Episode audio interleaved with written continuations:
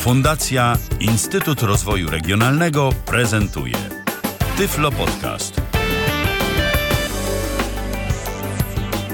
Dobry wieczór. Serdecznie witam Państwa w kolejnej audycji z cyklu Babie Lato. Witam serdecznie, cieszę się, że chcecie Państwo spędzić z nami ten letni wieczór. Tematem dzisiejszej mojej audycji będzie nauka i nauczanie języków. Nauka języków przez osoby niewidome i nauczanie języków również przez osoby z dysfunkcją wzroku.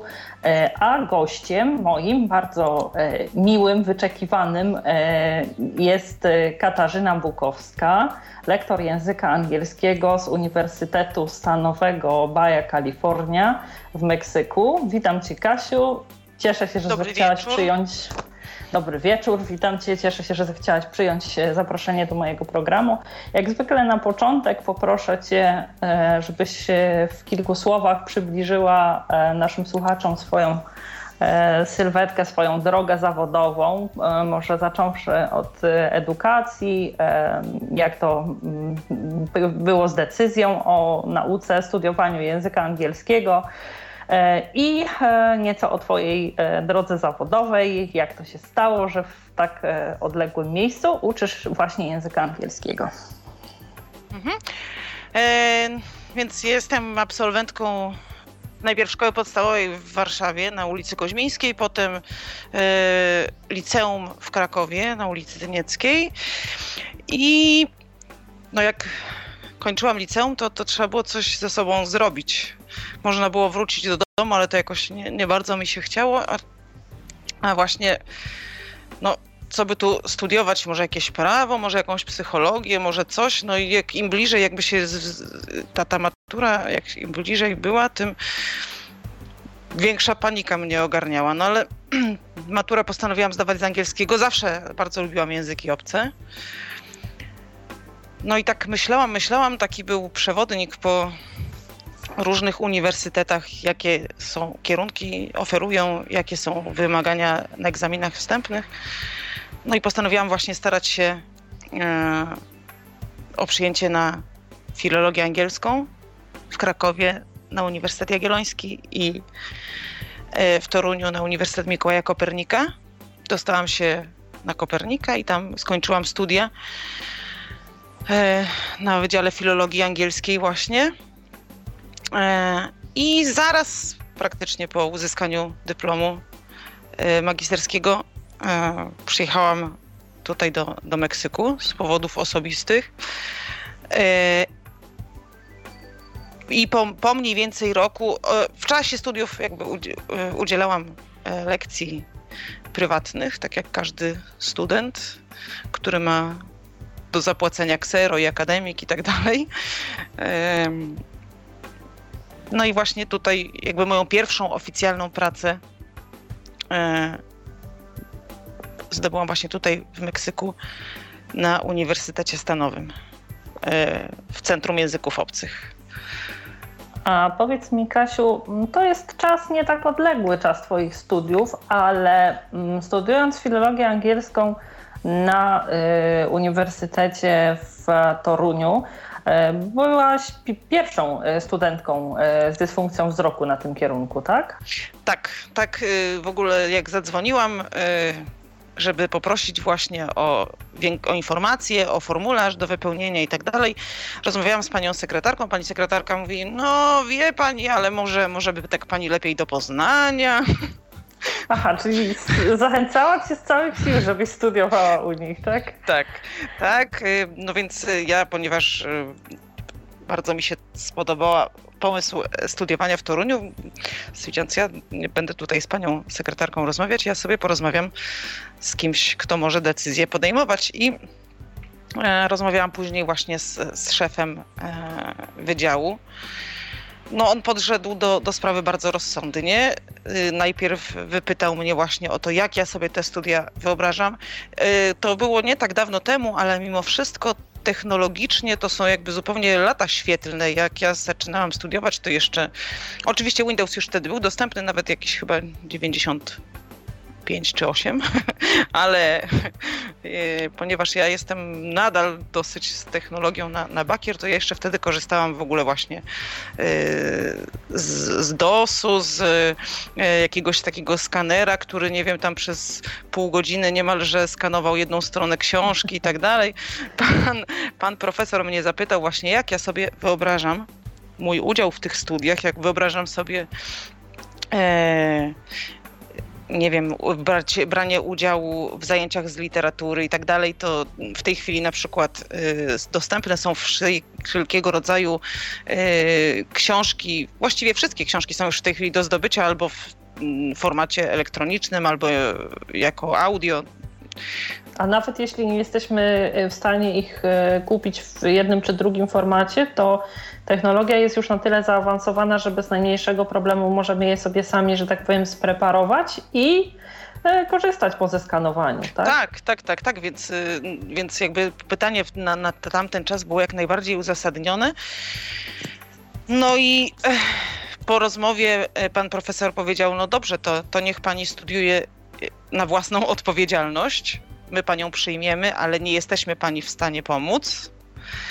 No i mówię, dobrze, no zobaczymy, jak się nie uda, to, to się nie uda, to, to wrócę do domu. No ale jak widać się udało.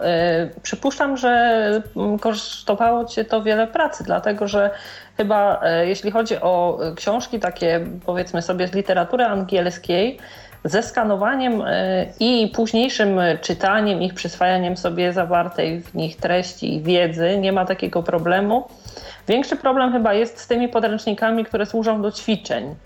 Ja Oczywiście, nie... tak.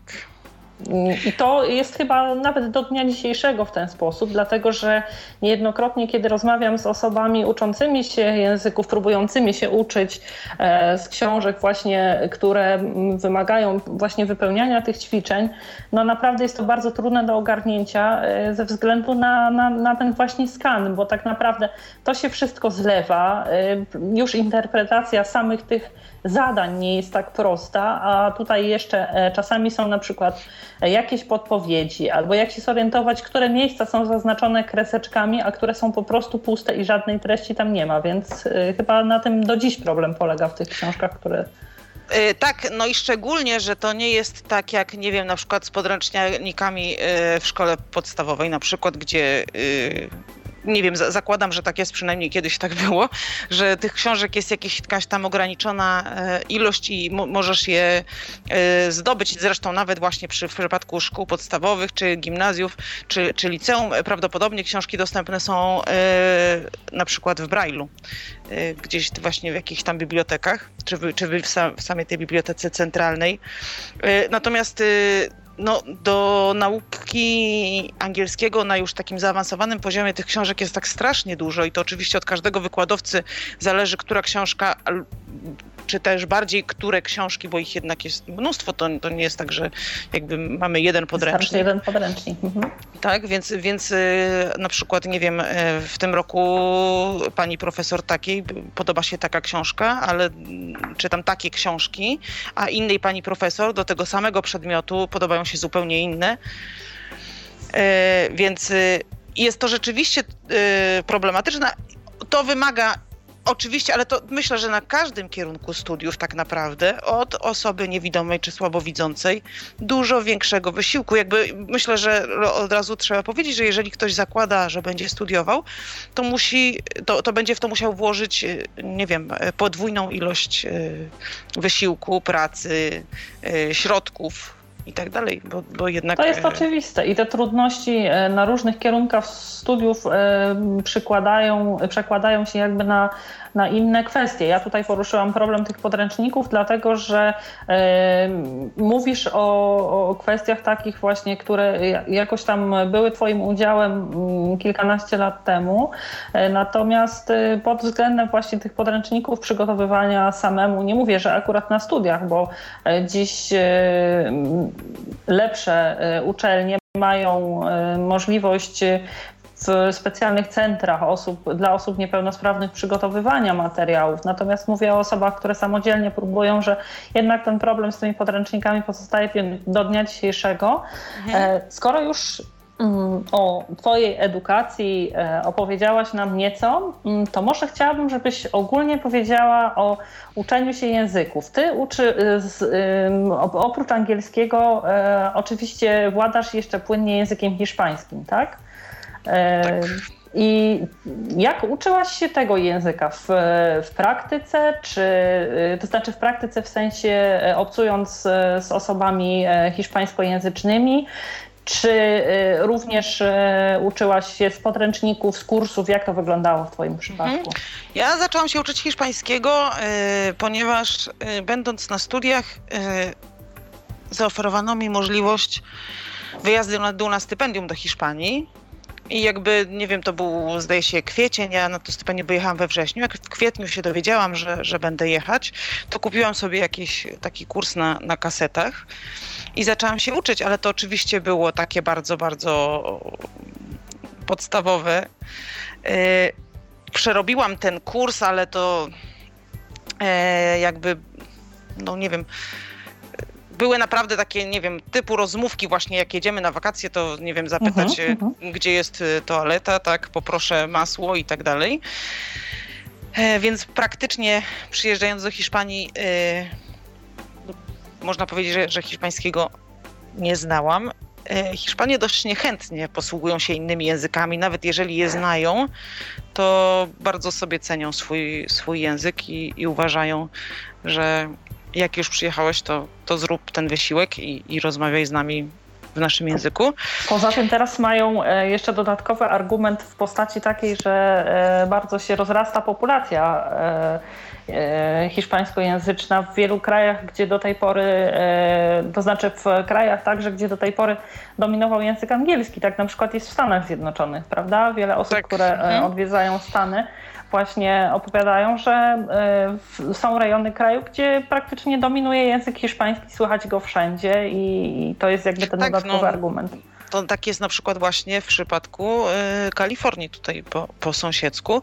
W Kalifornii no, prawie, prawie proporcje są pół na pół y, właśnie hiszpańskojęzyczne i i angielskojęzyczne. To, to nie są dokładne dane, oczywiście to nie jest pół na pół, ale, ale proporcje są właśnie takie no dosyć, e, dosyć równe. E, no ale właśnie e, jakby za, za, zaczynając zajęcia e, na uniwersytecie, e, moje zajęcia na, na filologii angielskiej, zapisałam się oczywiście też na kurs angielskiego, no ale e, jakby mm, w tym wypadku równolegle uczyłam się w szkole i, i na ulicy. Aha. I co ci dawało więcej w takim praktycznym, w praktycznym korzystaniu z języka? Bo podobno, żeby nauczyć się w takim w miarę komunikatywnym stopniu, średnio inteligentnemu człowiekowi wystarczą trzy miesiące obcowania z osobami mówiącymi w danym języku i potrafi się już z grubsza porozumieć, wie, czego od niego chcą i sprzedać się też nie da. Mm, tak? No myślę właśnie, że tak, tak mniej więcej było. Ja przyjechałam do Hiszpanii we wrześniu, w listopadzie wybrałam się na wycieczkę z Hiszpanami, którzy po angielsku nie mówili. Dałam sobie radę, sprzedać się nie dałam, zjadłam, poszłam gdzie chciałam, także, także chyba było w porządku. U, udało nam się porozumieć właśnie, właśnie tak jak mówisz, na, na poziomie takim komunikatywnym, oczywiście obrzydliwą hiszpańszczyzną z wszystkimi możliwymi rodzajami błędów i tak dalej. No ale to oczywiście właśnie wszystko zależy od tego, do czego język nam jest potrzebny.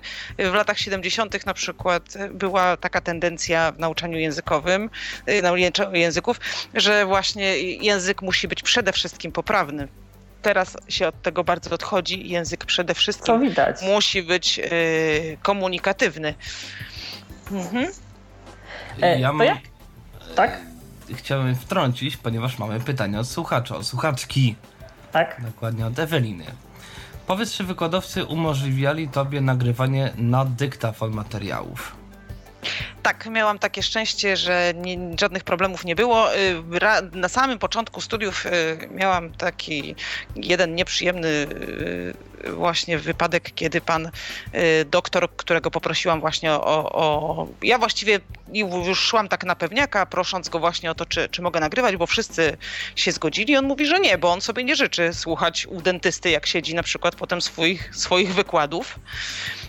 No ale nie wiem, chyba pan właśnie nie, nie zwrócił uwagi. Po zajęciach koleżanka podeszła do niego i zaczęli właśnie tam sobie szeptać, po czym pan podszedł do mnie, przeprosił i powiedział, że oczywiście jak najbardziej mogę zajęcia nagrywać.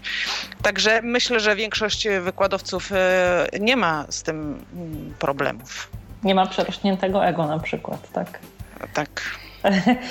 To y, ja jeszcze oczywiście zachęcając y, Państwa do zadawania pytań y, naszej, y, naszemu dzisiejszemu gościowi Kasi, która na pewno z przyjemnością y, w miarę możliwości będzie na nie odpowiadać. Y, zapraszam do kontaktu z nami przez y, komunikator y, Skype. Tomku, mamy dziś telefon czy nie?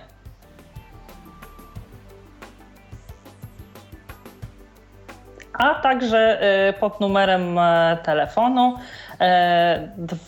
sto dwadzieścia trzy osiemset trzydzieści cztery osiemset trzydzieści pięć. Tak jak już mówiłam, spróbujemy tutaj na wszystkie pytania zadane odpowiedzieć. To wróćmy do tego, do tej praktyki uczenia się języków. Czy ty jakoś jesteś w stanie z punktu widzenia e, filologa, lektora, osoby, która uczyła się sama wśród innych e, ludzi e, uczących się języków, odpowiedzieć mi na takie pytanie. Jak to jest, że jeden człowiek potrafi nauczyć się kilku języków bez większych trudności, a drugi nie jest w stanie nauczyć się ani jednego języka obcego? Czy w ogóle są takie przypadki, że ludzie nie są w stanie się nauczyć obcego języka?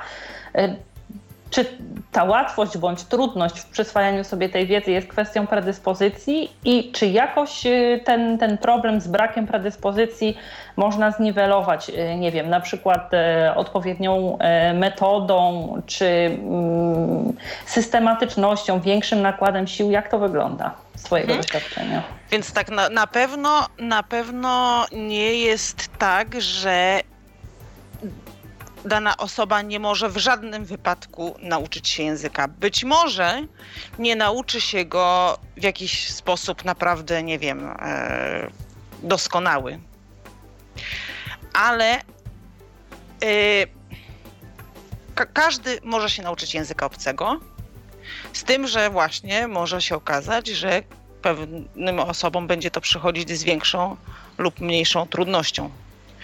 I jest to faktycznie kwestia odnalezienia odpowiedniej metody e, dla takiej osoby. Ja nie wiem, no, z jak własnych doświadczeń miałam e, kiedyś taką e, uczennicę, która przygotowywała się do egzaminu TOEFL. To są egzaminy, które są często wymagane e, w, do e, studiów za granicą. To jest egzamin znajomości angielskiego. E, on ocenia E, e, jakby zdolność e, obcokrajowca do udziału w zajęciach nawet w poziomie akademickim. Rozumiem. I ta dziewczyna e, jest doskonałym informatykiem, pracuje w centrum badawczym, natomiast ma bardzo duże problemy e, z nauczeniem się języka. W jej przypadku, co działa mm, dobrze, to jej niesamowite zdyscyplinowanie. Ktoś mógłby powiedzieć, że jakby to jest nie, nie warte tyle wysiłku, ile ona musi wkładać w to, żeby się nauczyć.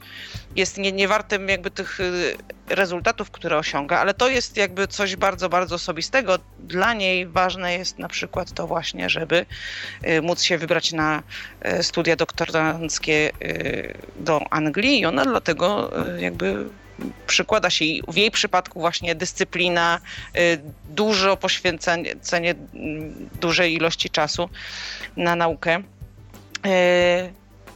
zdają egzamin. Prawdopodobnie był, można by odnaleźć jakąś właśnie metodę, która dla niej byłaby okazałaby się, nie wiem, że nagle, nagle jej zupełnie zaczyna jej iść fantastycznie.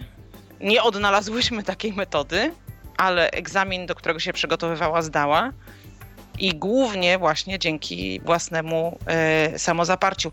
Oczywiście prawdopodobnie na, jakby do, ogólnie na, na twoje pytanie y, dużo lepiej odpowiedziałby jakiś y, psycholingwista.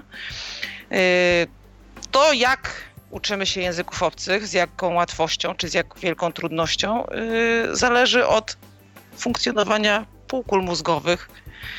Y, Nie wiem, są właśnie na przykład takie e, teorie ogólne, że, że powiedzmy kobiety e, uczą się języków z większą łatwością. To jest wszystko m- mówiąc ogólnikami, tak? E, kobiety uczą się języków z większą łatwością niż mężczyźni, dlatego właśnie, że e, mają bardziej rozwiniętą, zdaje się, że prawą półkulę. Nie, nie, nie jestem pewna tutaj, ale... Jakby o, o to chodzi. Są, to są, chodzi właśnie o, o rozwój e, pewnych ośrodków mózgowych. Natomiast właśnie nie jest prawdą, że e, istnieją ludzie, e, którzy nie mogą się w żaden sposób języka nauczyć. Być może jest to prawda w przypadku ludzi, którzy na przykład cierpią na jakieś konkretne schorzenie, które na przykład właśnie odpowiada za, konkretnie za ten obszar ośrodek, mózgu. A, za ten obszar mózgu, tak. I, i, i w tym przypadku nie. Oczywiście właśnie no, są, są osoby, które będą to robić, tak jak mówiłam, z większą łatwością i no takie, właśnie, przyjdzie to na z tym dużo drugim biegunie. Jak to jest właśnie? Pewnie też, jeśli spotkałaś osobę z jakimiś wyjątkowymi trudnościami, to i spotykałaś może wśród swoich kolegów studentów lub e, dziś e, wśród osób, które, e, które uczysz, e, osoby z jakimś niebywałym, talent, niebywałym talentem językowym, które e, do, mm, nie muszą jakoś specjalnie do tego przysiadać, mają e, doskonale rozwiniętą e, tą pamięć. Pamięć roboczą, która pozwala zapamiętywać w dłuższym terminie, nie zapominać tych słów czy reguł, które zostały przyswojone. I jeszcze mam do ciebie jedno pytanie. Oprócz tego, czy spotkałaś osoby z wyjątkowym talentem, czy to prawda, nie wiem, jak wynika z twoich obserwacji, że osoby z umysłem ścisłym łatwiej radzą sobie z językami, które mają bardzo skomplikowaną strukturę gramatyczną, a osoby o takim umyśle bardziej zhumanizowanym łatwiej radzą sobie z, przyswaja- z przyswajaniem słownictwa? Więc tak, co do właśnie ludzi, osób jakichś tak szczególnie uzdolnionych, to, to tak oczywiście. Jakby spo- można spotkać ludzi z rzędu jakby całego, całego spektrum, spektrum, tak, czyli tych, którym uczenie się języków przychodzi z bardzo dużym trudem i właśnie takich, o których mówiłaś, czyli ktoś, nie wiem, po prostu tylko y, słyszy i od razu się y, y, zapamiętuje właśnie, czy, czy właśnie, czy, czy Przepraszam, że wejdę ci w słowo, bo nawet y, źle sformułowałam może też trochę pytanie, bo to rzeczywiście po tym, co powiedziałaś, powinno być dla mnie oczywiste. Y, czy ty w momencie, kiedy y, trafiasz y, grupę studentów na przykład, albo nowego ucznia w kontekście zajęć indywidualnych, jesteś w stanie na początku stwierdzić, o, to jest osoba, która jest po prostu takim samorodnym talentem do, do języków i praca z nią będzie dla mnie czystą przyjemnością, a nie orką na ugorze? Mm, na przykład y, jednym z elementów, które pomagają w rozpoznaniu właśnie takiej osoby, która ma y, talent do języków, jest to, że taka osoba potrafi zadawać e, odpowiednie pytania. Nie wiem, czy, czy jest to jasne. Ka- jakby każde Ale w pytanie... w języku tym, w którym się porozumiewasz, czy w tym języku, którego ma się uczyć, którego zaczęła się uczyć? No to oczywiście to, to zależy jakby od od poziomu, na jakim ten kurs się odbywa. W przypadku kursów, które ja prowadzę, one są na, na bardzo różnych poziomach zaawansowania, bo studentów dzieli się na, na grupy właśnie w zależności od tego, jak są zaawansowani. Więc to tak naprawdę nie ma znaczenia, bo może się okazać, że właśnie akurat zaczynasz uczyć kogoś, kto, nie wiem, na początek potrafi tylko się przedstawić, załóżmy w języku angielskim, w moim wypadku, ale przez to właśnie jak jak yy, formułuje swoje pytania, o, o co pyta, potrafisz jakby właśnie już w tym momencie yy, Aha, czyli on cię pyta o coś po hiszpańsku, ale robi to w sposób jakiś symptomatyczny, z którego ty jesteś w stanie wywnioskować, że dobrze będzie, z dużą łatwością uczył się języka angielskiego. Tak, dobrze bo, bo zadaje, mhm. tak, tak, bo, bo zadaje jakby odpowiednie pytania, czyli to nie są takie pytania w stylu na przykład, nie wiem, już dwadzieścia razy o tym mówiliśmy, ale ja jeszcze raz zapytam i zadając pytanie jakby od razu widać, że w ogóle nie rozumiem, o co chodzi. Mhm. A, a właśnie w przypadku takiej osoby, która jakby no ma predyspozycje większe do, do, do uczenia się języków, to pytanie będzie pogłębiało w jakiś sposób już zdobytą wiedzę. Czyli jakby widzisz, że, że rozumie, widzisz, że, że nadąża i wyciąga własne wnioski.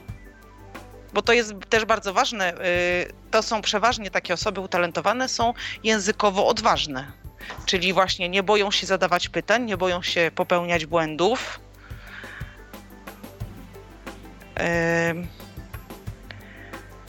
I po prostu same chętnie wciągają się w tą naukę. Nie jest to tak, że powiedzmy siedzą i czekają, oczywiście grzecznie powtórzą, grzecznie napiszą wszystko, co im powiesz, ale to nie są osoby, które same czekają, aż zostanie wszystko im wytłumaczone od A do Z, tylko jakoś wnioskują same, tak? Tak, tak, tak, tak. Aha. A jak to jest z tymi predyspozycjami do różnych języków? Czy to jest raczej tak, że mamy jakieś pewne zainteresowania albo mówimy językiem z określonej rodziny języków i tych uczymy się łatwiej, które są pokrewne? Czy jednak jest coś takiego jak predyspozycje do określonego języka? Jak to wynika z Twoich obserwacji? Mówiłaś jeszcze w poprzednim pytaniu, mówiłaś o no właśnie na przykład umysłach ścisłych, które lepiej uczą się właśnie Aha, języków, które są i... gramatycznie skomplikowane. Tak, to jest oczywiście, to jest oczywiście prawda, ponieważ gramatyka to jest system, mhm. więc jakby nie wiem, właśnie często W, kiedy próbuję na przykład wytłumaczyć y, jakiś temat gramatyczny, na przykład, nie wiem, formułowanie pytań w jakimś tam czasie gramatycznym, y, żeby ułatwić y, naukę osobom właśnie o, o umysłach ścisłych, robimy takie ćwiczenie właśnie trochę jakby matematyczne, czyli mówię im właśnie na przykład, y, wyobraź sobie, że to jest... Y, zadanie matematyczne. Tutaj podstawiasz to, ten element, tam podstawiasz inny element. Czyli tak, to jest oczywiście zdecydowanie prawdziwe. Z mojego własnego, osobistego doświadczenia mogę powiedzieć, że te predyspozycje właśnie do uczenia się pewnych języków, a innych nie, coś w tym musi być. Ja na przykład nie jestem w stanie, nie wiem, na przykład usłyszeć y, wymowy, nie wiem, na przykład w języku japońskim. Y, mamy akcentu, no, tak? Tak, akcentu, przez, przez co nie jestem w stanie w sposób y, zadowalający powtórzyć y, jakiegoś tam słowa czy, czy, czy zdania. I jakby nie, ja się nigdy japońskiego nie uczyłam. A masz ale, zamiar? Y, Bardzo możliwe, że kiedyś tak, chociaż zniechęca mnie właśnie ta niemożność yy, zrozumienia tego, co mówię. W sensie, że druga osoba, w tym wypadku nie wiem, moja koleżanka, nauczycielka japońskiego, nie jest w stanie zrozumieć tego, jak ja to powtarzam. Według, według mnie ja to powtarzam dobrze, a ona w ogóle nie wie, o co mi chodzi. Aha, Więc, yy, a, ale jakby... Mm, No oczywiście są języki, które mają y, różne struktury.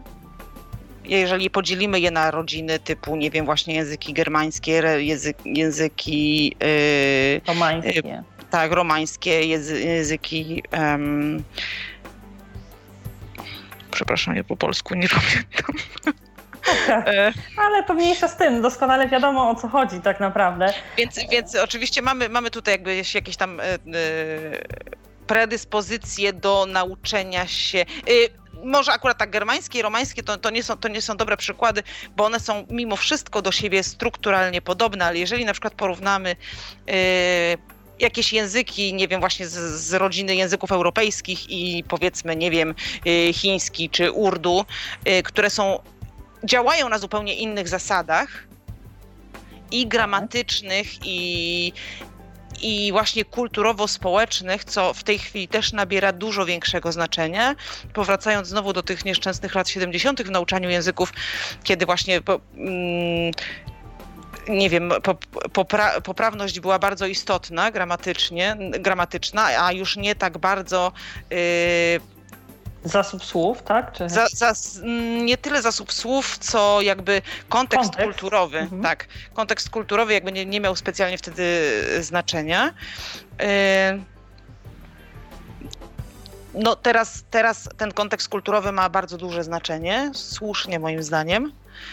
Yy, szczególnie jeżeli uczymy się danego języka po to właśnie, żeby yy, przebywać, mieszkać, kontaktować się z osobami mówiącymi danym językiem, to właśnie to te, te konteksty... Tak, że to działa jak taka spirala, która troszkę samo się nakręca, bo odruchowo ucząc się danego języka uczymy się pewnego kontekstu kulturowego, bo chcąc zgłębić język najczęściej interesuje nas nie tylko język, ale i kultura, sztuka, historia, obyczajowość, dzisiejsza jakaś tam przeszła i tak dalej.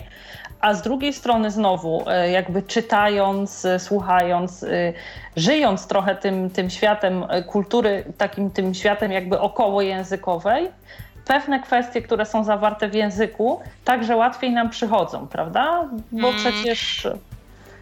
Mhm. Tak, jest to prawda, ale jakby są, są różne rodzaje motywacji, które mhm. powodują, że, że chcemy uczyć się języka obcego i jest ta, o której ty mówisz właśnie, kiedy interesuje cię jaki, jakiś właśnie kraj, jego kultura, jego historia, muzyka i wszystko, co związane, nie wiem, literatura, kuchnia i tak dalej, ale mamy też taką motywację czysto instrumentalną, to jest bardzo ważny rodzaj motywacji. Yy, ja się z nim bardzo dużo spotykam właśnie w, w swojej pracy, szczególnie nie, nie tyle w nauce języka angielskiego, to jest bardziej przez moich kolegów, którzy uczą innych języków, takich jak francuski, włoski, japoński właśnie. Kiedy na przykład yy, ktoś uczy się japońskiego, ponieważ jest studentem yy, jakiejś na przykład inżynierii budowlanej albo nie wiem. I, i on myśli o japońskim w sposób czysto instrumentalny. On ma nadzieję studiować na przykład w pewnym momencie w Japonii. Więc dla niego być może nie tak ważne jest właśnie poznanie kultury. On chce znać język japoński po to, żeby w Japonii studiować.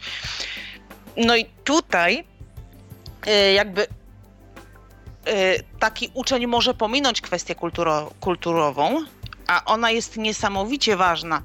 Ona jest ważna w, nawet w, w przypadku kultur podobnych do, do naszej, czyli nie wiem, na przykład w kontekście polskim powiedzmy, że no, kraje europejskie mają, są kulturowo jednak do siebie zbliżone. Mamy, mamy różne wspólne źródła i tak dalej. Są oczywiście różnice, ale y, nie są to jakoś, jakieś bardzo drastyczne różnice, natomiast właśnie już, nie wiem, w przypadku yy, krajów takich jak Japonia, Chiny, Indie, te różnice mają bardzo duże znaczenie i może się tak zdarzyć, że właśnie uczeń nie jest uświadomiony o tym, jak ważne to jest.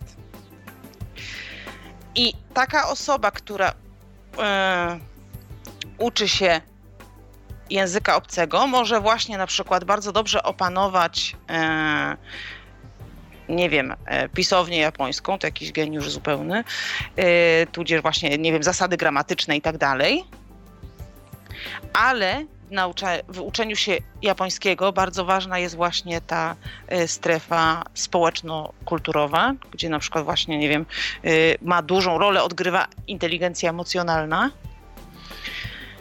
i Yy, tutaj właśnie mogą być jakieś yy, większe problemy. Więc to yy, wracając jakby do, do, powinno iść w parze, tak? Tak, więc jakby wracając do, do tego twojego yy, głównego pytania, to, to tak jakby mamy yy, predyspozycje do uczenia się pewnych języków większe niż do uczenia się innych. Rozumiem. Na przykład właśnie, nie wiem, na przykład biorąc pod uwagę właśnie rodzaje inteligencję emocjonalną, tak? Na przykład rodzaje motywacji, inteligencję emocjonalną i tak dalej. Jasne. To może jeśli porozmawialiśmy już o, że tak powiem, intencjach i źródłach intencji uczenia się języków i jakby o tym, co pozwala nam z mniejszą lub większą trudnością te języki przyswajać, porozmawiajmy sobie może przez chwilę o formach uczenia się języków. Ja powiem tak, z czasu szkoły uczenia się języka, może poprowadzę tą część na, na przykładzie swojej osoby, bo jak pewnie większość ludzi próbowałam się uczyć języków różnych, z różnym skutkiem. Dla mnie uczenie się języków w szkole miało jeden zasadniczy minus, to znaczy było wręcz niewykonalne z kwestii takiej, że był podział na grupy, natomiast ten podział na grupy akurat w przypadku mojej klasy przebiegał na, nie przebiegał na linii zaawansowania grupy w danym języku, tylko tego, że przebiegał według podziału na osoby korzystające z pisma Braille'a i korzystające z czarnego druku. I konsekwencją tego było coś takiego, że na tych godzinach, na których byliśmy dzieleni, w grupie zarówno języka angielskiego, jak i języka niemieckiego były osoby zarówno początkujące, jak i zaawansowane. I teraz tak, nauczyciel chcąc, no, będąc poniekąd zmuszonym, tak, jakiś ten program ustalić, formułował go tak, żeby i jedni, i drudzy coś tam jego zdaniem Tego, z, te, z tego przedmiotu wynieśli. Natomiast y, to wyglądało tak, że tak naprawdę prawie nikt nie wynosił nic, bo te osoby, które były zupełnie początkujące, na przykład w kwestii języka angielskiego czy niemieckiego, y, do tego średniego poziomu zawsze miały jakieś braki. Natomiast osoby zaawansowane po prostu się nudziły, traciły koncentrację i ochotę do dalszej nauki, tak? Bo jak one po raz tam powiedzmy pięćdziesiąty już przerabiały jakiś tam czas, powiedzmy teraźniejszy, czy nie wiem, uczyły się o kolorach w kwestii słownictwa oczywiście, to ja jakoś też nie jestem specjalnie zdziwiona tym, że, że, że też traciły zapał do tej nauki. To akurat jest w kwestii takiej, gdzie grupy też były mało liczne, a i tak ten, ten, ten podział wydaje mi się tak niezbyt fachowo przebiegał, był zrobiony. Jeszcze gorzej jest w klasach bardzo licznych. Tam ten problem w szkołach masowych występuje, no, że tak powiem, nagminnie. Praktycznie ja niejednokrotnie rozmawiając z, z osobami uczącymi języków, zastanawiamy się, jak to jest możliwe, bo kiedyś się mówiło, że nie znają Polacy zbyt dużo języków, nie są w nich biegli, jeśli już to jest to jakaś szczątkowa wiedza, bo a to byli przymuszani do nauki języka rosyjskiego, a to y, tych języków y, powiedzmy zachodnich y, uczyły się tylko osoby, które miały możliwości jakichś indywidualnych korepetycji i tak dalej. Y, no a tutaj już powiedzmy sobie od dobrych dwudziestu lat jest sytuacja taka, że w szkołach uczy się y, a to języka angielskiego, a to języka niemieckiego, a to języka francuskiego.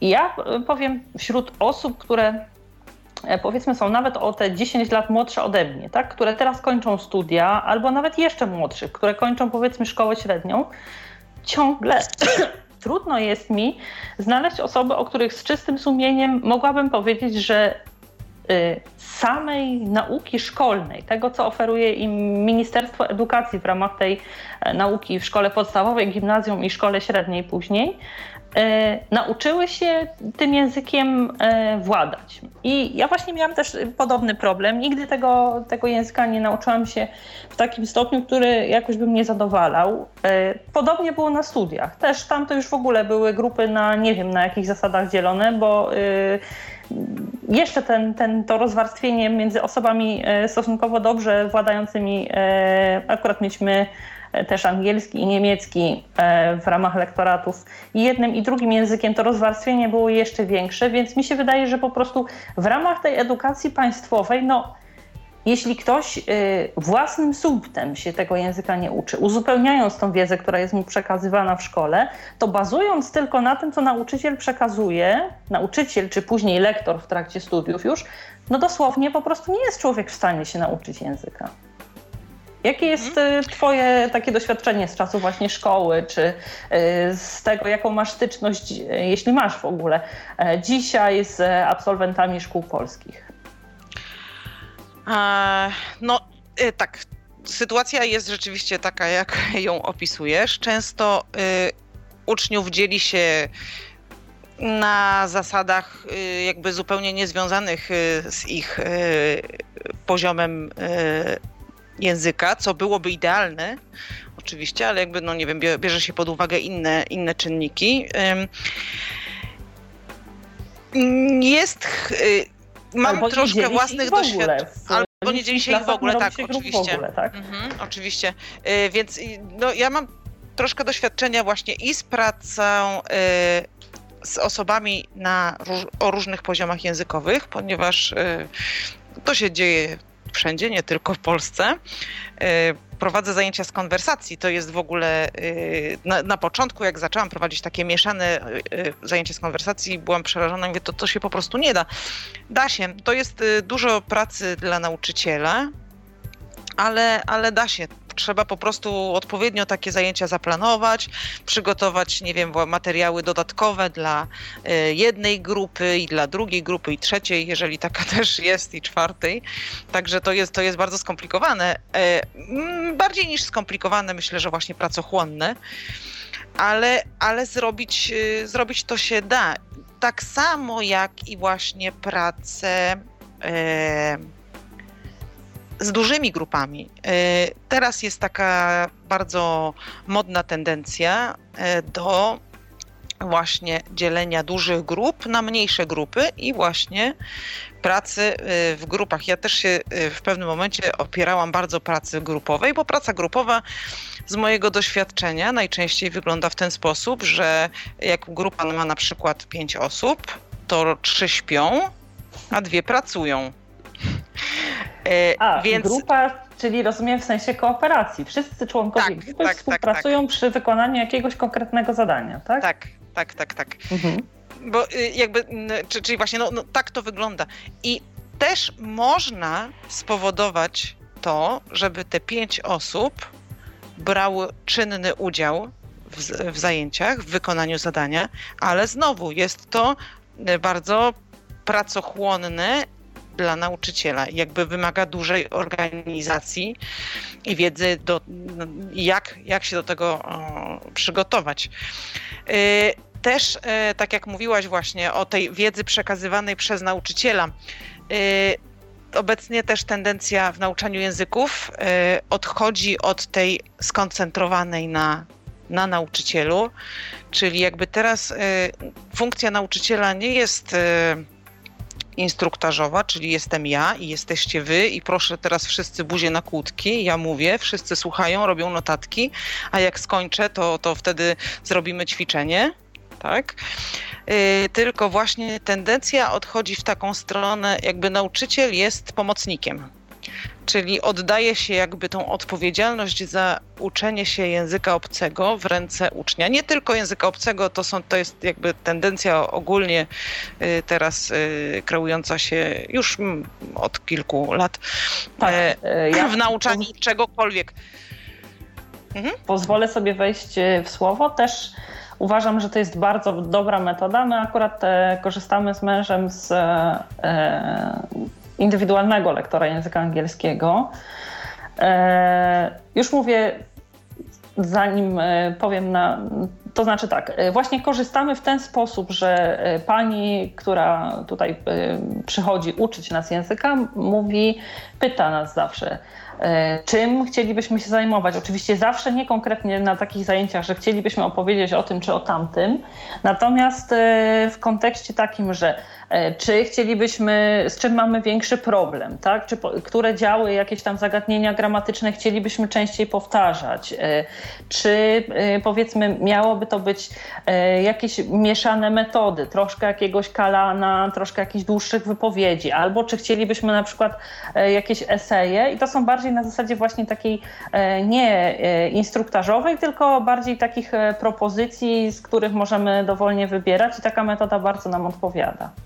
A tak, wracając, to... tak?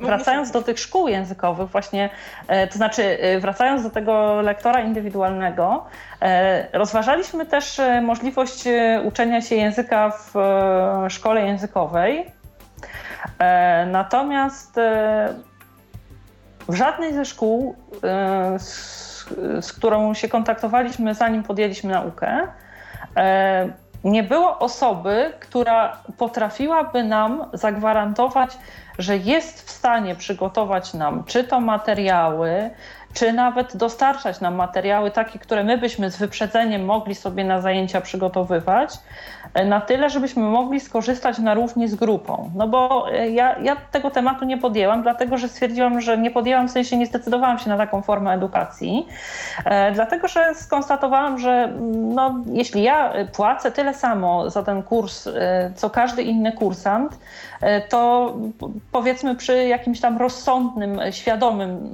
nakładzie sił z mojej strony, powinnam też tyle samo z tego kursu wynieść, a nie, że ja będę opłacała w szkole językowej ileś tam, ileś lekcji, przy czym ja przyjdę na tą lekcję, materiałów nie będę miała i generalnie jeśli coś zapamiętam z tego, co było mówione, to moje, a jeśli nie, to figa, tak? Więc tutaj, no niestety, ani jakoś nie, nie miałam szczęścia do uczenia się języków w tym, w tym zakresie takim e, obowiązkowym w szkole właśnie jednej czy drugiej, ani też nie zdecydowałam się na, na, ten, na tą formę szkół językowych. Czy ty masz jakieś doświadczenia z, z tymi szkołami językowymi? Wiesz ewentualnie o lektorach, którzy tam, ucząc prywatnie, praktykują jakieś takie bardziej zaawansowane formy pracy z osobami z dysfunkcją wzroku, czy nie? Nie. E, niestety y, w Polsce jakby nie, nie mam żadnych informacji na, na ten temat, y, ale prawdopodobnie mhm. właśnie no, jest tak jak, jak ty sama mówisz i y, myślę, że słuchacze też y, niektórzy mają jakieś doświadczenia. Ale tutaj wygląda to troszkę inaczej, ponieważ y, tutaj jakby sta, status osób y, niepełnosprawnych jest y, zupełnie inny i mówiąc szczerze, ja nie znam żadnej osoby niepełnosprawnej, która się uczy y, języków obcych. Y, mamy, y, od czasu do czasu pojawia się jakiś student, na przykład właśnie, nie wiem, niepełnosprawny ruchowo. Zdaje się, że nawet mieliśmy niewidomą uczennicę. Ale to oczywiście jakby sam mój uniwersytet niczego nie dostarcza i w żaden sposób się nie... nie jest to tak nie jak w, nie wiem, w przypadku... Tak, to tak jak w moim przypadku, czyli jakby no, studiuje pani na własną odpowiedzialność, tak? Bo oczywiście, no wiadomo to e, od razu zakłada, że e, taki nauczyciel, wykładowca będzie musiał włożyć więcej, włożyć pracy. więcej pracy w przygotowanie takich dodatkowych zajęć. Ludzie się tego boją, nie chcą. Ja też dostanę za, te, za tą godzinę te same pieniądze, nie, nie mam takiej potrzeby, nie będę tego robić i myślę, że to tak wygląda. No. Jasne. Też wiem właśnie na przykład z doświadczeń koleżanki, która mieszka w Belgii i chciała zostać przyjęta na kurs języka flamandzkiego, że jakby szkoła też nie była zainteresowana. Czyli ogólnie jest to jakby, bardziej wygląda to w ten sposób, czyli właśnie jak, jak przyjdziesz i czego się nauczysz, to twoje, a, a co nie, no to trudno. U nas akurat szkoły były bardzo zainteresowane, oczywiście z powodów merkantylnych, tak, że my przychodzimy i płacimy za kurs mhm. i tak dalej, tak, natomiast no, żadnej gwarancji, bo... tak, że czegokolwiek się nauczymy nie było. Nie? To już jakby, że tak powiem, nasza broszka, co my z tym zrobimy, tak, a tak, wydaje tak. mi się to najzwyczajniej w świecie nieuczciwe, więc dlatego takiej formy edukacji nie podjęłam. Powiem tak, do tej pory z wszystkich jakichś tam prób podejmowanych uczenia się języka, z tej próby z lektorem indywidualnym jestem zadowolona najbardziej, dlatego że akurat też przyznam, że miałam sporo szczęścia, dlatego że jest to osoba, która jest bardzo, bardzo sumienna, punktualna, osoba, która nas słucha, w sensie takim, że słucha tego, nie tylko co mówimy, jakie robimy błędy w trakcie wypowiedzi i tak dalej, ale też jest osobą otwartą na wszelkiego rodzaju nasze jakieś tam sugestie, propozycje i tak dalej, gdzie na przykład, to znaczy oboje tak z mężem stwierdziliśmy na pewnym etapie, że Nie, nie musimy aż tak wielkiej wagi już przykładać do słownictwa, bo jakieś takie słówka bardziej skomplikowane czy rzadko używane generalnie można znaleźć zawsze w słowniku i już później e, samemu znając język dodatkowo e, to, to słownictwo sobie poszerzać. E, natomiast e, zwróciliśmy uwagę na to, żeby e, więcej konwersować, ponieważ e, żeby nabrać takiej łatwej, łatwości wypowiedzi, takiego automatyzmu w wypowiadaniu się w obcym języku, co uważam, że jest szalenie ważne. E, oczywiście, to, to wszystko zależy od tego, e, jak jakie są twoje potrzeby, dlaczego uczysz się danego języka, bo yy, tak jak mówiłyśmy, to, to nie tylko jest y, uczysz się języka dlatego, żeby na przykład właśnie, nie wiem, y, poczytać sobie książki, wyjechać na wakacje do Anglii, Francji, Austrii, ale y, też właśnie są takie te potrzeby instrumentalne, czyli jadę studiować do Japonii, a też na przykład, y, nie wiem, jestem, y, załóżmy, nie wiem, oceanologiem i potrzebuję czytać. Ja nie potrzebuję mówić, nie potrzebuję pisać, ale potrzebuję czytać. Mhm. Więc y, albo znajdę sobie miejsce, gdzie nauczą mnie czytać po angielsku i nie będą zawracać mi głowy konwersacją, która jest dla mnie niepotrzebna, sprawia mi dużo przykrości, ponieważ jest trudna i tak dalej, a właśnie nauczą mnie tego, co mi jest potrzebne. Więc to, to jest właśnie takie już traktowanie języka w sposób taki bardzo instrumentalny. instrumentalny tak, ja, ja go pod tego języka konkretnego potrzebuję do tego celu. I, i, Ale to jest, i... myślę, że, że bardzo dobre, bo nie zniechęca, nie nuży, a rzeczywiście doskonali te umiejętności, które oczywiście nigdy nie możemy być na sto procent pewni, czy akurat na pewno będziemy studiować w tej Japonii, czy na pewno będziemy pracować w tej Hiszpanii, czy gdzieś, ale... Przepraszam. Ale... Samo, już sam fakt, że jakąś gałąź tego języka potrafimy jakoś sobie jakby zogniskować naszą uwagę na niej, to też dużo daje, bo nawet jeśli nie będziemy pracować, nie będziemy studiować w tym kraju, w którym mieliśmy początkowo zamiar to robić, to tak naprawdę też nie wiadomo nigdy, do czego ta wiedza się nam może przydać jeszcze. Oczywiście. Przy czym też... Yy... Taka, taka zachęta właśnie dla ludzi zastanawiających się nad tym, czy, czy warto jakichś tych języków się uczyć i, i a, a jak już znam angielski, to po co mi niemiecki, a po co mi francuski. Im więcej języków znamy, tym łatwiej uczyć się każdego kolejnego. Tu chodzi o nawyki, o podobieństwa, to działa tak, tylko w wypadku rodzin. Chodzi, chodzi o nawyki, chodzi o podobieństwa, ale też o różnice. Na przykład, nie wiem, w pewnym momencie ja uczyłam się języka arabskiego, musiałam zarzucić naukę, ponieważ miałam inne potrzeby w tym momencie i kiedy już mogłam znowu zacząć się uczyć, nie miałam z kim, ale... No, język arabski jest dość yy, i podobny, i dość różny. I właśnie ciekawostką tutaj jest to, że i te różnice, i podobieństwa pomagają, bo jakby uczymy się ogólnej zasady działania języków. Nie, nie wiem, są języki, o których ja nie będę się wypowiadać, ponieważ jakby nie mam zupełnie pojęcia, typu język właśnie na przykład węgierski czy fiński, które yy, z tego co wiem działają na innych zasadach niż języki właśnie takie yy, ogólnie nam znane właśnie typu, nie wiem, niemiecki, francuski, hiszpański, włoski. Yy, I nie wiem jak, jak by to było, nie wiem na jak... Yy, jak yy, w jakim stopniu y, podobieństwa i różnice pomagają w y, ich y, uczeniu się, ale jakby sama sam ten, samo to przyzwyczajenie, jakby sama rutyna uczenia się języka pomaga nam właśnie w, w, w nauczeniu się każdego kolejnego. W, Bo wyrabiamy sobie nawyk systematyczności, tak, tak? Że trochę słów, trochę gramatyki, mm-hmm. że trzeba ćwiczyć, że trzeba słuchać i tak dalej, tak? Mm-hmm. Tudzież właśnie poszukiwania jakichś właśnie takich, nie wiem, perełek językowych typu, no nie wiem, jakieś przysłowia czy wyrażenia idiomatyczne. Albo słowa w danym języku, które brzmią jak słowa po polsku. To bardzo ułatwia zapamiętywanie. Mm-hmm. Mhm. Mhm.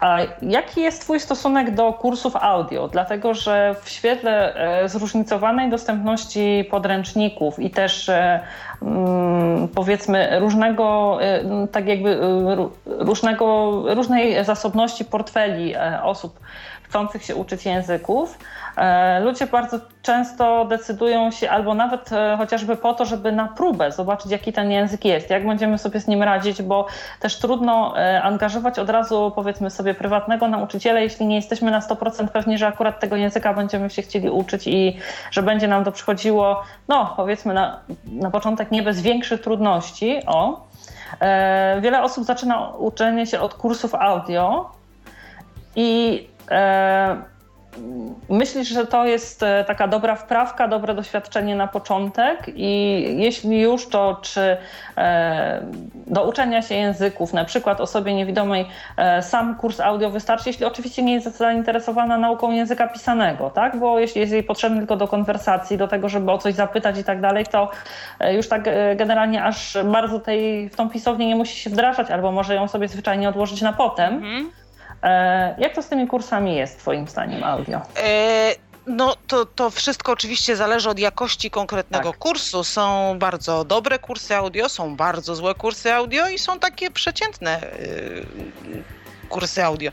To oczywiście właśnie wszystko zależy od tego, czego się chcemy nauczyć. Tak jak wspominałaś, jeżeli na przykład interesuje nas tylko konwersacja, to jakby samo uczenie się ze słuchu jest jak najbardziej w porządku, bo prawdopodobnie nie będziemy mówić jakoś bardzo poprawnie, ponieważ no w takich kursach audio głównie nacisk kładzie się na e, konwersacje, jakieś takie właśnie rozmówki. No ale jeżeli to jest to, co nas interesuje i możemy odnaleźć odpowiedni kurs albo kurs, który, be, który, nie, który nie będzie bardzo zły, to to jest w porządku. To, to jakby wszystko tutaj jest zależne od indywidualnych potrzeb.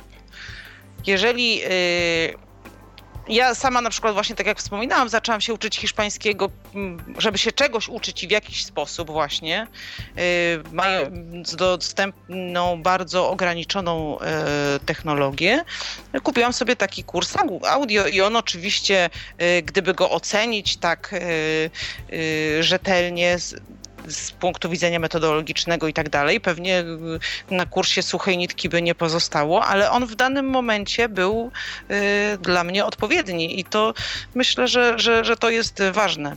Kiedy właśnie ja szukamy, jako... szczególnie, kiedy, kiedy właśnie szukamy na przykład, no może się zacznę uczyć, nie wiem, rumuńskiego na przykład, tak, ale może ten rumuński jednak wcale mi się tak bardzo nie spodoba, to może rzeczywiście szkoda jakby... E, nie wiem, zapisywania się na kurs rumuńskiego i może na przykład można znaleźć sobie w internecie kurs rumuńskiego, jeden, drugi, bo to, to że jeden jest nie taki, jakbyśmy chcieli, nie oznacza, że inny nie spełni naszych oczekiwań.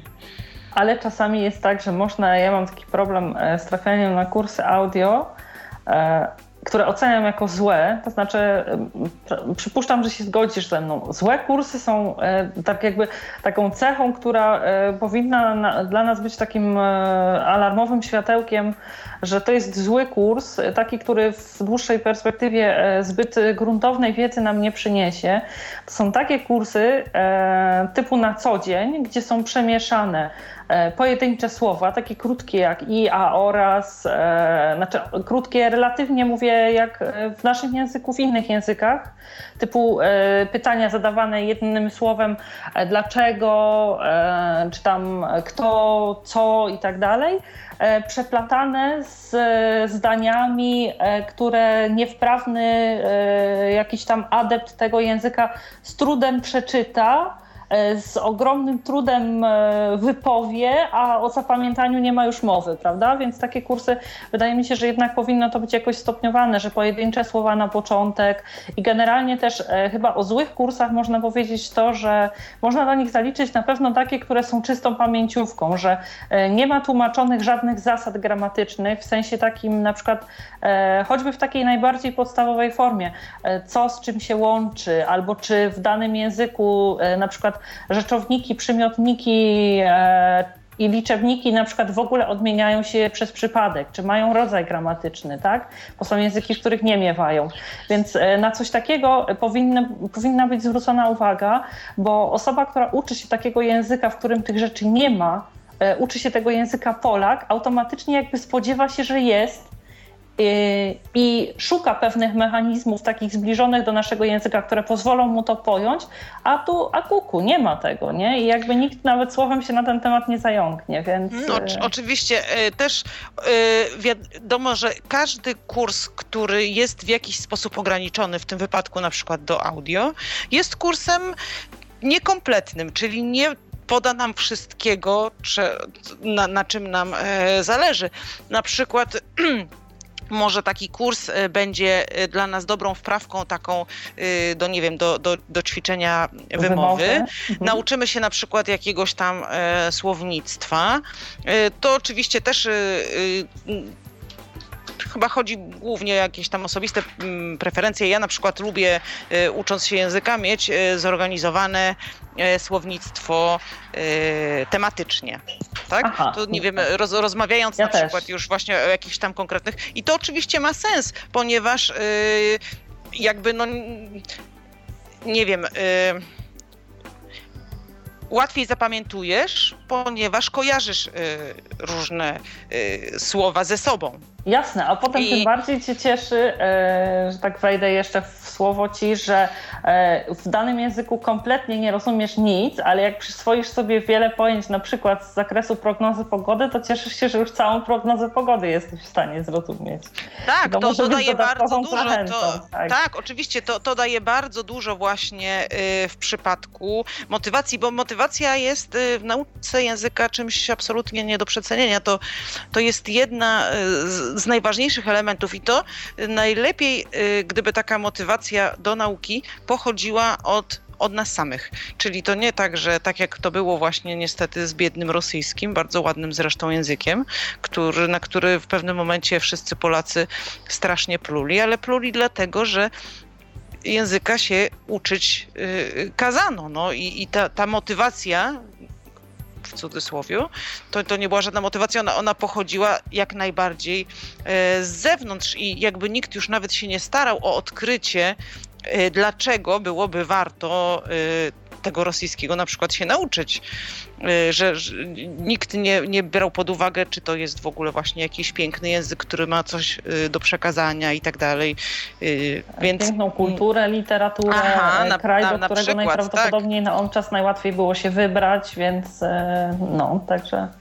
Tak, ale, ale, ale w, jakby w większości ludzi to, to zupełnie nie interesowało. Tak. E, przy czym właśnie y, do, no, ta... ta mm, motywacja pochodząca od nas samych jest niezwykle ważna i, i ona nam właśnie bardzo pomaga. I tak jak mówisz, coś takiego, że na przykład możesz wysłuchać prognozy pogody i zrozumieć nawet niekoniecznie całą, ale zrozumieć nawet, nie wiem, o cztery słowa więcej niż ostatnim razem, to już jest bardzo też y, motywujące. Dlatego ja właśnie też zachęcałabym na przykład do uczenia się w taki sposób systematyczny, czyli na przykład właśnie słówek z danego zakresu tematycznego, y, struktur gramatycznych przydatnych do y, mówienia na dany temat. To oczywiście jakby, nie wiem, jest tak na, na takiej zasadzie bardzo, bardzo podstawowej, bo oczywiście im, im jakby jesteśmy bardziej zaawansowani w języku, no nie wiem, bo powiedzmy, że e, rozmawiamy na przykład o o tym, co, co robimy na przykład, nie wiem, codziennie, tak? W angielskim do tego będziemy się uczyli języka, przepraszam, czasu teraźniejszego prostego, ale oczywiście osoba już bardzo zaawansowana językowo może używać zupełnie wszystkich czasów do, do rozmowy na ten temat, tak? Ale właśnie na początku bardzo dobrze jest jakby skojarzyć, powiedzmy, słownictwa, słownictwo dotyczące e, codziennej rutyny i załóżmy właśnie czas gramatyczny, e, przy, teraźniejszy prosty. To, to są przykłady, bo to oczywiście w każdym języku będzie miało, m, będzie wyglądało troszkę inaczej. Od kilku lat e, jest e, taki... Niestety, niestety nie znalazłam polskiej nazwy. E, Google mnie zawiódł. Nie, nie, że nie ma, na pewno jest, ale jakby za, zaczęłam tego szukać już za późno.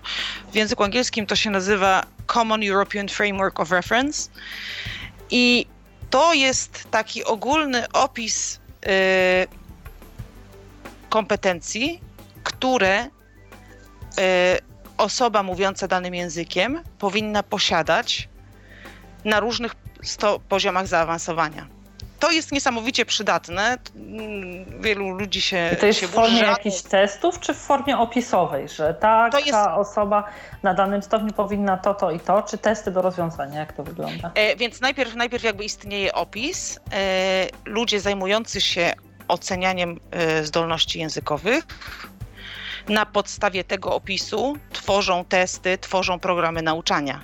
To jest bardzo przydatne, dlatego że jeżeli ty na przykład mi powiesz, nie wiem, ja skończyłam poziom trzeci angielskiego, to ja, ja zupełnie nie wiem, o czym ty mówisz, bo... bo yy, no poziom trzeci nie, na przykład... to też nic nie mówię, a ludzie bardzo często operują takimi, e, takimi e, schematami, przy czym okazuje się na przykład, że e, ktoś tam e, w poziomie B, jakimś tam łamanym dwa czy coś, e, o wiele sprawniej posługuje się językiem, bo ma tą, tą sprawność w posługiwaniu się e, niż ktoś będący na poziomie C, tak?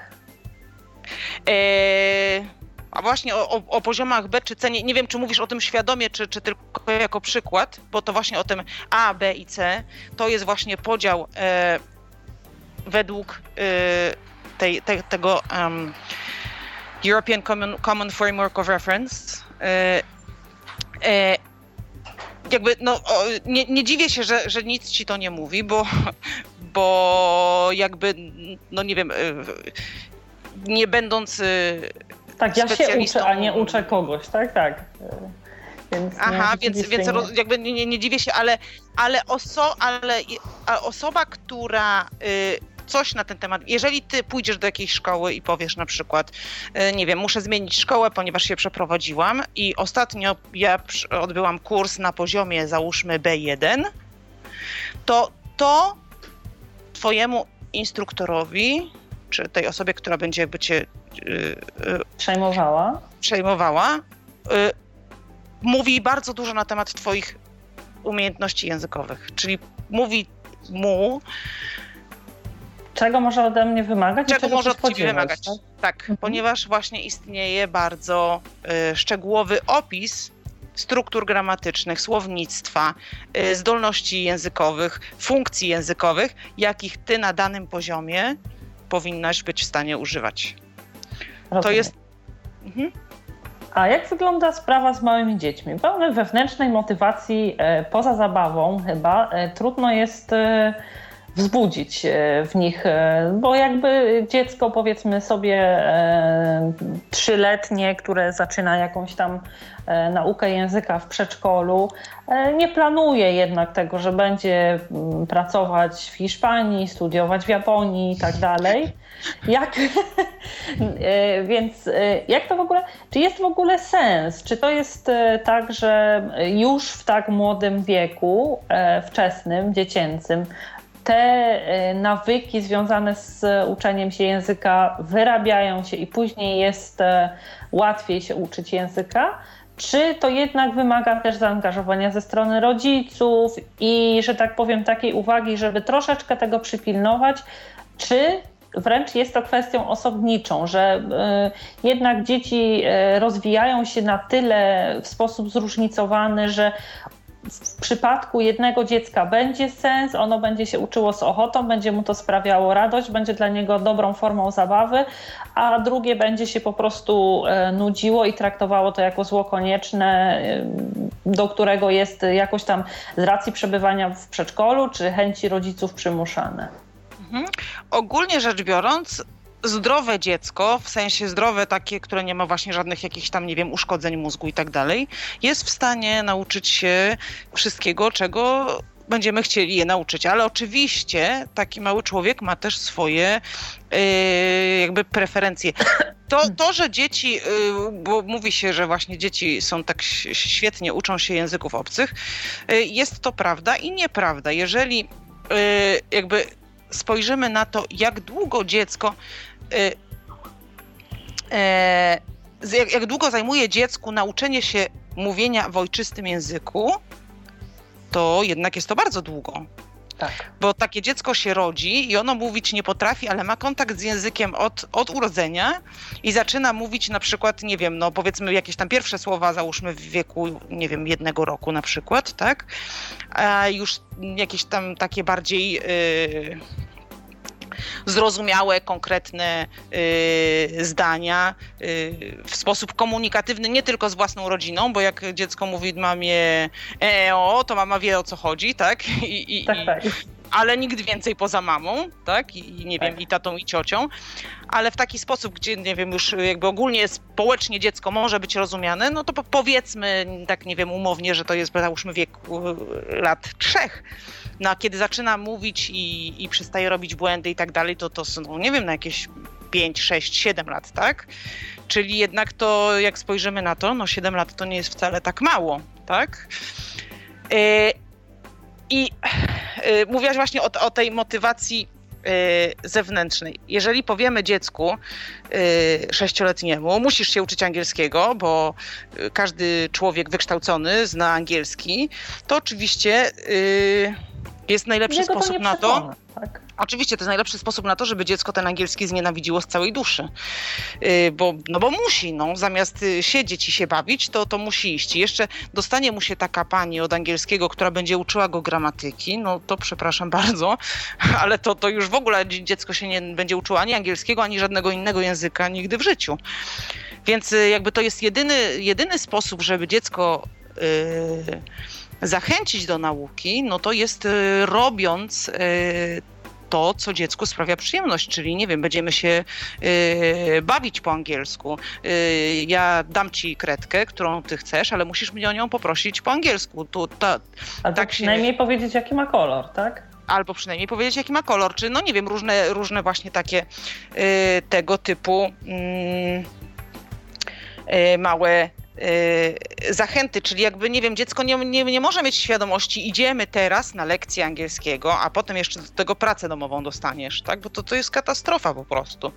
No, a mówienie yy... do dziecka e, oprócz języka mm, ojczystego, mówienie do dziecka od małego w drugim języku, żeby odruchowo uczyło się obu. Czy uważasz, że to jest dobry pomysł, czy niekoniecznie? Tak, to, to nie wiem, są tacy ludzie, którzy mówią, no jak ja będę dziecko obciążać i dlaczego to moje biedne dziecko będzie mówiło, nie wiem, na przykład są takie, powiedzmy, małżeństwa mieszane, to szczególnie się właśnie w małżeństwach mieszanych zdarza. Mnie się to o wiele bardziej podoba niż właśnie, tak jak mówisz, to prowadzenie na ten angielski albo to takie właśnie przymuszanie, że musisz, bo tam wykształceni ludzie i tak dalej. Dalej.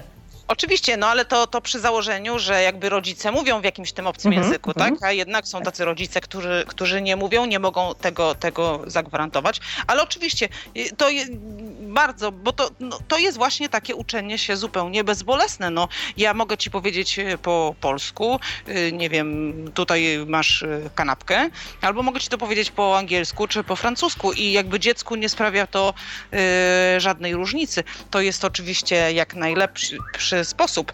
Są takie mm, programy, y, oczywiście niestety tylko dostępne y, jako, jako programy prywatne, gdzie na przykład dzieci zaczynają y, załóżmy, nie wiem, w anglo, czy franko, czy jakimkolwiek innym języ- językowym y, przedszkolu.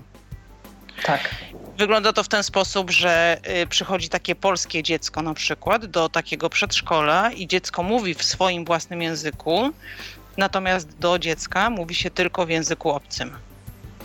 I nie jest to, nie jest to bardzo jakieś stresujące, to, to, to obciąża nas, bo my jakby jako dorośli, żeby zachować twarz, musimy czuć się zrozumieni, musimy rozumieć. Dziecko nie ma zahamowań takich typu, że jak coś źle powiem, to się będą ze mnie śmiali, bo... Więc śmiać się nie można. Y- um, dla, jakby dla dziecka nie jest to ważne. Aha. Ponieważ... Y- Jednym z, jedną z przeszkód bardzo ważną dla osoby dorosłej, czy na przykład dla nastolatka, czy już dla dziecka taki, taki naj, najbardziej wrażliwy okres to, to jest właśnie od bycia nastolatkiem i później już jakby przez dorosłość, ale to też może się zdarzać i, i w, w młodszym wieku, jest właśnie yy, strach przed śmiesznością. Lepiej nie będę mówić, lepiej nie będę, yy, nie wiem, zgłaszać się, pisać, yy, co, cokolwiek, żeby właśnie, bo jak powiem źle, to się będą śmiali. A jakby dziecko, yy, małe dziecko, słuchając języka, biorąc czynny udział w komunikacji w danym języku... Z tym wstydem się nie liczy. Z tym wstydem się nie liczy, ponieważ jakby nie, nie wie, że powinno.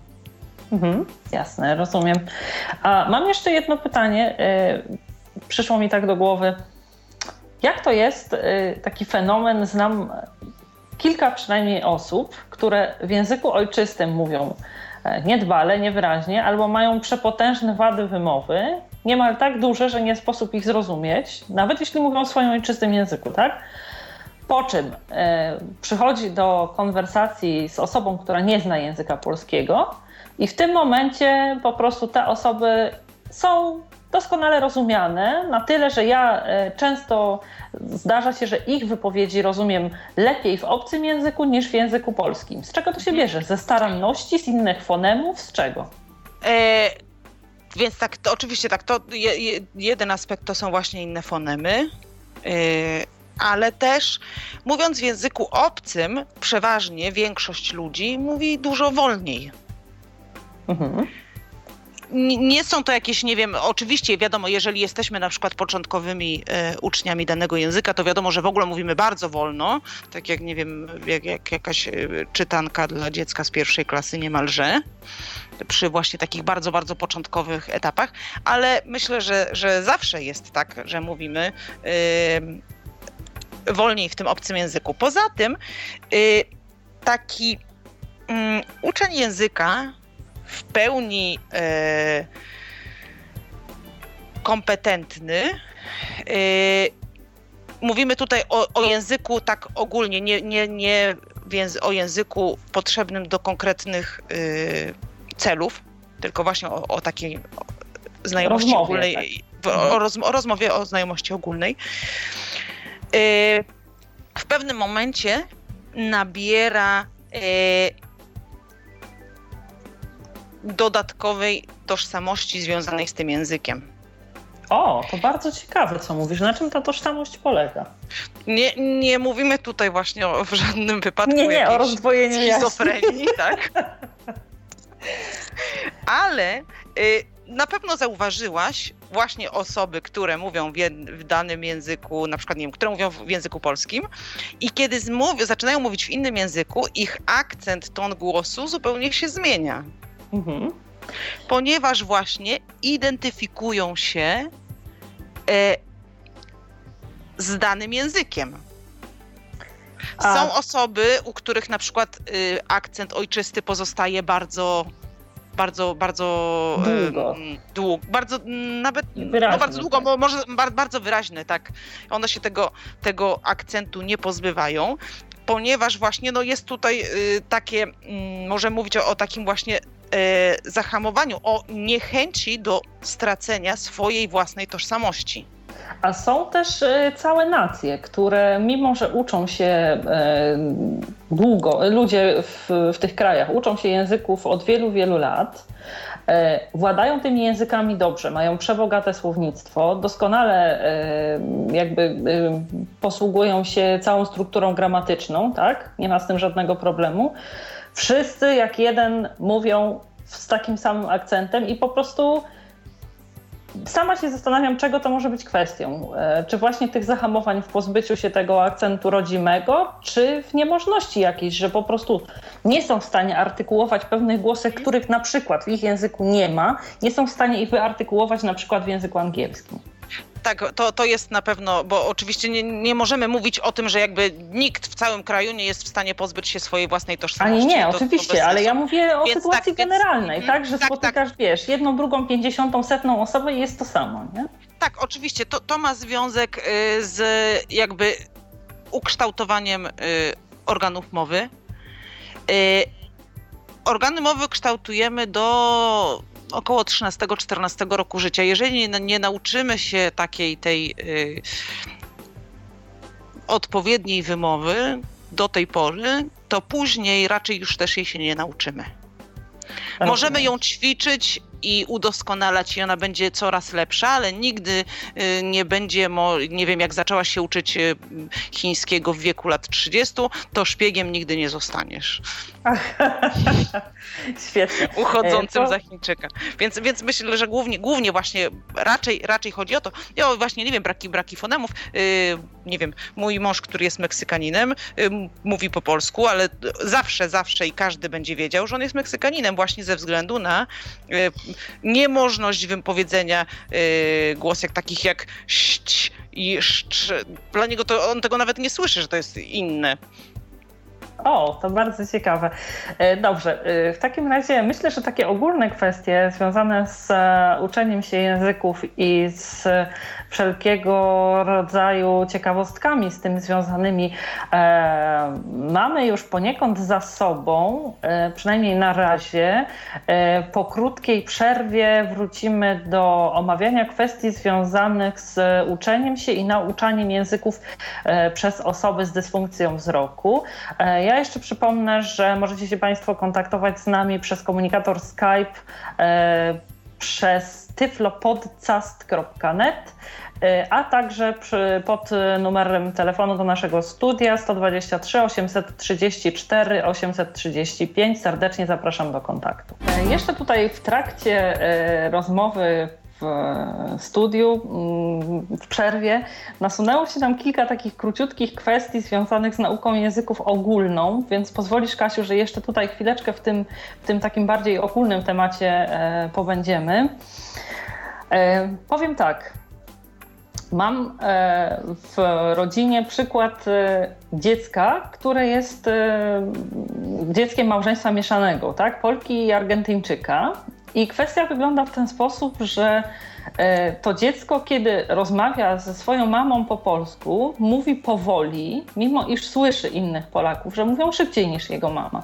A kiedy rozmawia z tatą po hiszpańsku, ponieważ ten ojciec mówi bardzo, naprawdę bardzo szybko, rozmawia z ojcem w jego tempie, mimo iż słyszy innych, inne osoby hiszpańskojęzyczne mówiące wolniej po hiszpańsku. Skąd może się to brać? Na pewno... Y- W pewnym sensie można, można odpowiedzieć na to pytanie w ten sposób, że do pewnego momentu życia dziecka rodzice są tym najważniejszym wzorem, czyli jakby dziecko odkrywa własną tożsamość, przeciwstawiając ją tożsamości rodziców, osób najważniejszych w jego życiu. Gdyby to dziecko na przykład spędzało, nie wiem, osiem godzin w żłobku, a następne trzy z babcią, a mamę i tatę widziałoby na przykład przez godzinę, być może nie wyglądałoby to w ten sposób. Ale, ale właśnie no, to są jakby dwie najważniejsze osoby w jego życiu. Więc jakby on wzoruje swoje... swoje zachowania językowe na, na, na nich. To są oczywiście zgadywanki, ja nie mam pojęcia, to może być jakiś, wiesz, zupełnie konkretny przypadek, który ma związek z czymś zupełnie innym, ale, ale takie wytłumaczenie byłoby logiczne. Tutaj właśnie taki przykład też małżeństwa mieszanego francusko-angielskiego, kiedy dziecko mówiło do mężczyzn po francusku, do kobiet po angielsku, ponieważ tata był Francuzem, mama Angielką, to właśnie w pewnym, w pewnym momencie, oczywiście wiadomo, że dziecko jakby zdobywa e, doświadczenia i tak dalej i wie, że e, nie jest może to się tak zdarzyć, proste, kobieta mówiąca po angielsku, po francusku, tak? Mhm. Oczywiście tak, a, ale e, właśnie no jakby... Z, To jest chyba taka ogólnie ludzka natura, że my różne rzeczy zakładamy, jakby nasz mózg ma potrzebę szufladkowania. Uogólnień, tak? Uogólnień, szufladkowania i właśnie, czyli na przykład, yy, nie wiem, robisz yy, coś takiego, mówisz, aha, no dobrze, to, to, to tutaj jest yy, tata i tata mówi po francusku, znaczy mężczyźni mówią po francusku, tak, więc... Yy, A y, jeszcze mam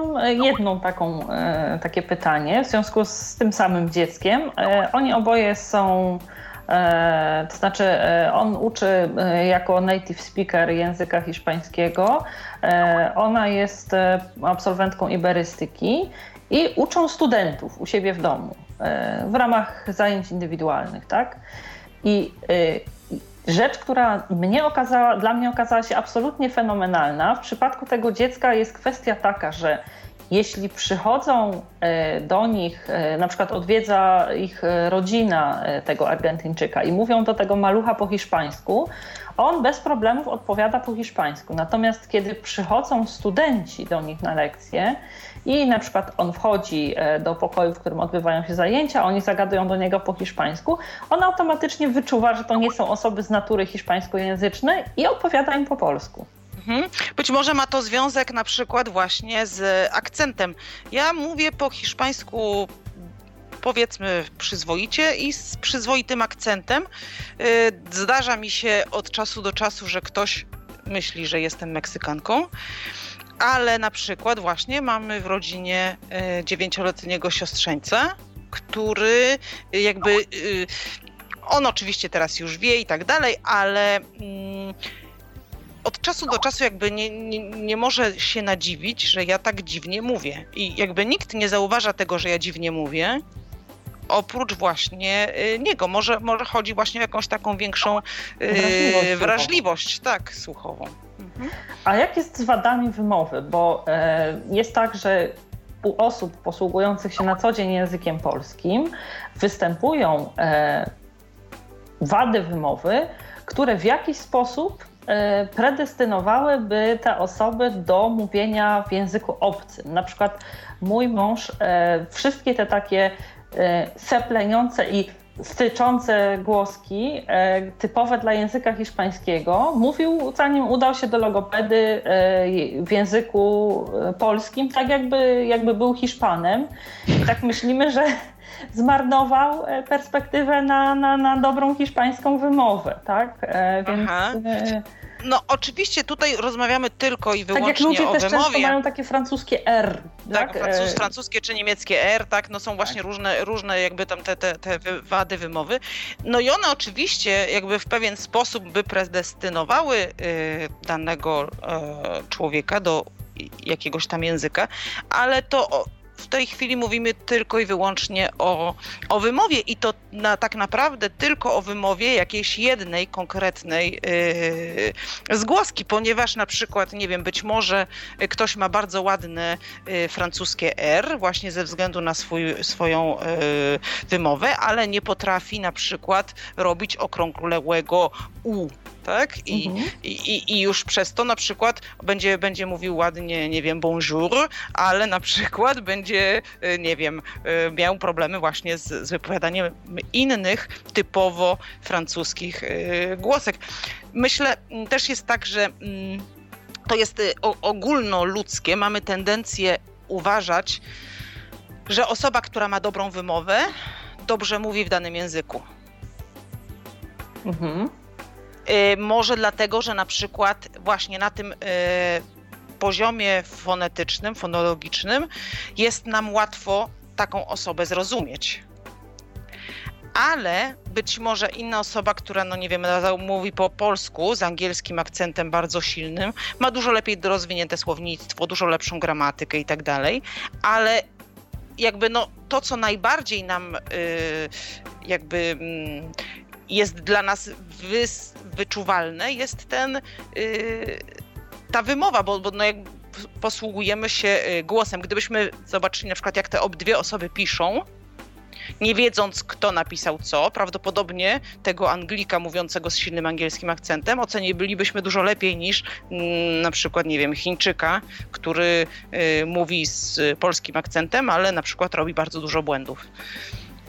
Aha, rozumiem, rozumiem o co chodzi. Bardzo, to, to, no bardzo, bardzo. Czyli ponieważ często... ta sfera taka komunikacji tej werbalnej jest tą taką najczęściej używaną, stąd i na takiej najbardziej podstawowej płaszczyźnie używaną, stąd twierdzenie, że osoba, która w mowie dobrze posługuje się danym językiem, lepiej go zna, tak? Mm, tak, ale właśnie, bo to nawet niekoniecznie, że w mowie, tylko właśnie, właśnie chodzi o samą tą płaszczyznę... Wymowy. Wymowy. Bardziej mhm. nawet niż, niż, yy, niż mowy, ponieważ właśnie, no nie wiem, ktoś potrafi powiedzieć ładnie ś, cz, sz, yy, czy, czy właśnie jakieś yy, inne e i on, yy, które sprawiają obcokrajowcom yy, problemy, a jemu czy jej akurat nie, to jakby automatycznie klasyfikujemy yy, taką osobę jako yy, lepiej mówiącą, czy lepiej znającą okay, język. To...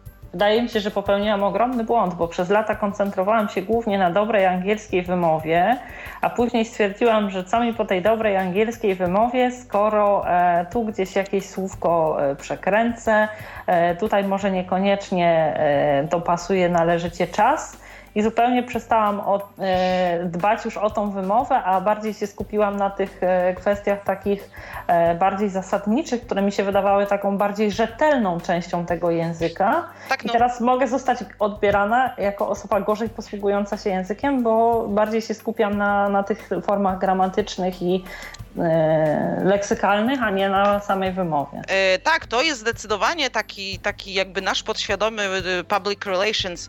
E, Mieli, jak studiowałam właśnie filologię, miałam koleżankę, która e, była, jest nadal, podejrzewam, Amerykanką. E, na naszej uczelni e, wersją preferowaną była wersja brytyjskiego angielskiego. Ona chodziła z nami na zajęcia z fonetyki. I myśmy wszyscy ją pytali, dlaczego ty chodzisz z nami na zajęcia fonetyki, z fonetyki. Na co ona zawsze odpowiadała, bo jeżeli odpowiadam, jeżeli mówię do kogoś, Z, angiel- z akcentem brytyjskim, angielskim, to od razu jestem postrzegana jako osoba lepiej wykształcona. O. I to są, to są rzeczy, które tak naprawdę yy, nie mają absolutnie żadnego znaczenia w takim znaczeniu obiektywnym, ale właśnie, tak jak mówiłam, to są takie, takie chwyty public relations, no, żeby, żeby lepiej, lepiej się sprzedawać. I właśnie na przykład yy, ludzie, którzy chcą uchodzić na przykład za właśnie takich super luzaków, będą raczej się koncentrować na nauczeniu się tego akcentu amerykańskiego, bo akcent amerykański jest najczęściej yy, kojarzony właśnie z jakimiś właśnie, nie wiem, filmami, Hollywood i tak dalej. Mnie Wszystko, generalnie co... się nie podoba. Uwielbiam akcent brytyjski. Mogłabym go słuchać dniami i nocami, więc... Hmm, no tak, to są oczywiście wszystko jakby jakieś tam... Kwestią indywidualnych preferencji. Kwestie, aha, indywidualnych preferencji, ale właśnie na przykład o, to, to, takie, nie wiem, jak, jak chcesz, żeby ludzie myśleli, że jesteś wykształcona, to mów z akcentem brytyjskim, tak? To, bo, to, bo to Cambridge, Oxford, tak? Czyli właśnie wszystkie te lepiej centra ważne. Po prostu o tak, lepiej, lepiej, lepiej świadczy właśnie. No i, i to wszystko, co, co mówiliśmy właśnie na temat tej wymowy, czyli, że właśnie ludzie, którzy... Na przykład tutaj... Ja się spotkałam z taką opinią, jak przyjechałam, że japoński to jest taki bardzo łatwy język. Mówię, jak to? To, przecież, to w ogóle jakby... Ale jest... czekaj, czekaj, kto tę teorię głosił? Meksykanie? Tutaj czy... tak, Meksykanie. Meksykanie tak. głosili teorię, że japoński to uczą? Jest bardzo ładny język. Ładny czy łatwy? Języków... Um... Kasiu, e, ładny e, czy prze, łatwy? Jeszcze raz, przepraszam, bo nie, nie słyszałam, coś przerwało. E, me, zdaniem... E... Czy ich zdaniem no, japoński łatwy, jest, jest łatwym jest, czy ładnym? Że, że jest, jest prosty, tak, że, mhm, że jest jasne, prosty jasne. do nauczenia się. I to był dla mnie, dla mnie to był taki niesamowity szok. Mówię, jak, jak to można, dlaczego wy mówicie, że, że japoński jest łatwy? A bo, jest, bo, bo ma tak takie same fonemy jak hiszpański. No więc mnie po prostu ręce opadły, ale to jest jakby taka ogólna, y, ogólnoludzka mentalność, niekoniecznie meksykańska. Y, Przy czym na przykład z drugiej strony monety mówili, no my tutaj właśnie od wszystkich obcokrajowców słyszymy, że hiszpański jest bardzo trudny. Moim zdaniem hiszpański dla y, Polaka czy ogólnie Europejczyka y, jest językiem prostym, ponieważ y, ma jakby ogólne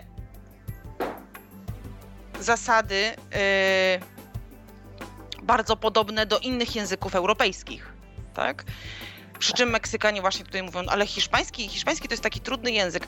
Oni mówią, że hiszpański jest bardzo trudnym językiem, ponieważ tutaj w tym y, rejonie, gdzie ja mieszkam, jest bardzo dużo Japończyków i Koreańczyków, też Chińczyków i dla nich na stałe, tak? Tak, ponieważ hiszpański jest bardzo różny od ich języków ojczystych, no dla nich jest trudny. Jakby stąd pochodzą takie, takie, takie różne właśnie y, opinie. Czyli Meksykanie twierdzą, że japoński jest łatwy, a Japończycy, że hiszpański jest trudny, tak? E, tak, ale właśnie okay. Przez to, że, że Japończycy twierdzą, że, że hiszpański jest trudny, to właśnie też i Meksykanie jakby y, mają to przekonanie, że hiszpański jest trudny i skoro potrafiłaś się nauczyć hiszpańskiego, to znaczy, że y, no, jesteś y, jakimś geniuszem językowym po prostu. Aha, świetna sprawa. Dobrze, to przejdźmy teraz do y, tej kwestii osób niewidomych. Y, Może na początek obalimy bądź utwierdzimy, w zależności od tego, co mi odpowiesz, mity. Mówi się, że osoby niewidome, czy w ogóle osoby z dysfunkcją wzroku łatwiej uczą się języków. Czy to jest tak, że rzeczywiście łatwiej się uczą języków, czy przez swego rodzaju wzmożoną wrażliwość słuchową łatwiej uczą się wymowy, łatwiej łapią akcenty?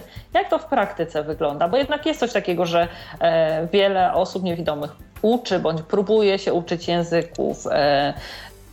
Wśród tłumaczy danego języka dosyć często można spotkać osoby niewidome. Jest to jednak profesja taka wybierana przez osoby niewidome. Często studiują filologię, nawet jeśli już na początku studiów mają świadomość, że jednak generalnie trudno będzie im znaleźć pracę.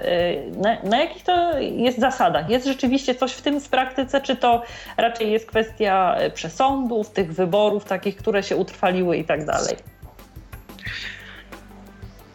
A myślę, że jest. Myślę, że jest i to, to właśnie... Ym...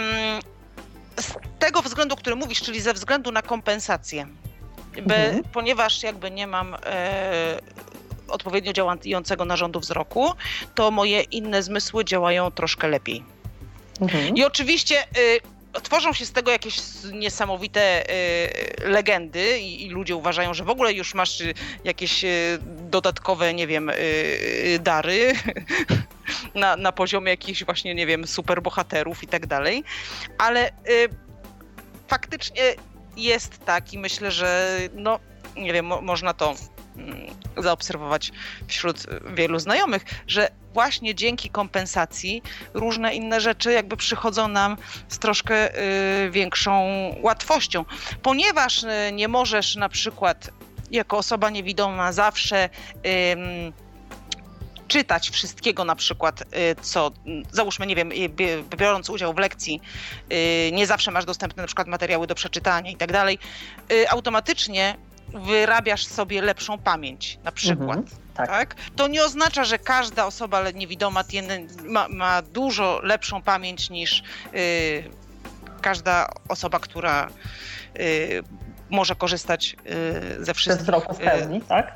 Tak, ale no, myślę, że, że jest tak faktycznie, że właśnie przez różne takie ćwiczenia, które w życiu musimy wykonywać dodatkowo, żeby właśnie skompensować ten brak wzroku, yy, wyrabiamy jakieś tam yy, dodatkowe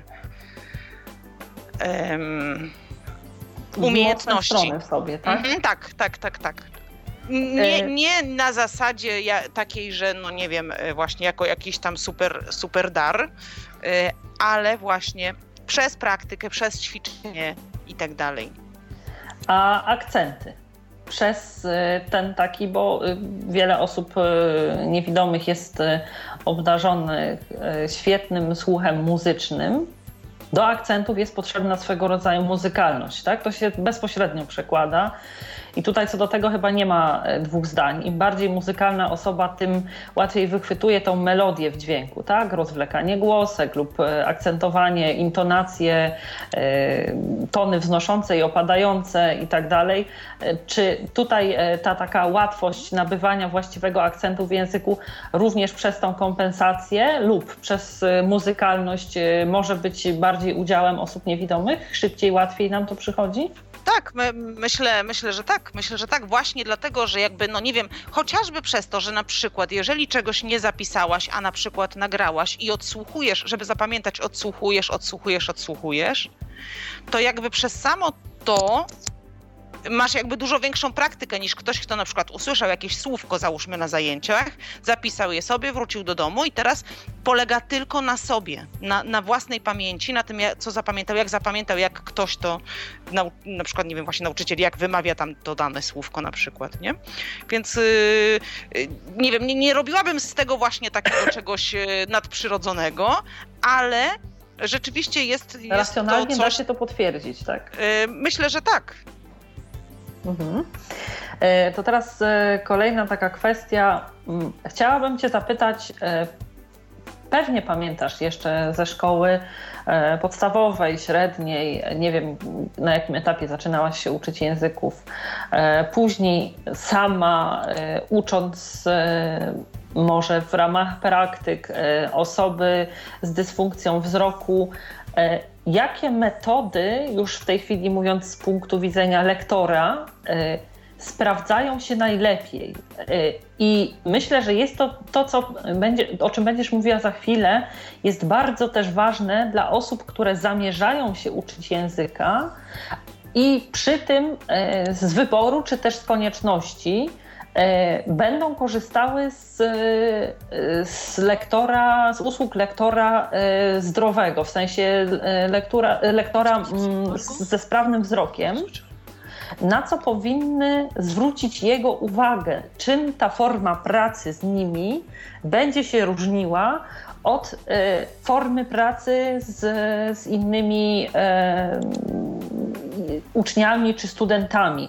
Bo mnie to, co pierwsze przychodzi na myśl, to jest kwestia tego, że mniej dyktujemy, więcej mówimy, a jeśli już to e, uczymy się pisowni, to przez materiały przygotowane w jakiejś formie elektronicznej. Jak to, na jakiej zasadzie, e, jakie różnice ty jeszcze ewentualnie mogłabyś dodać do tego? Mhm.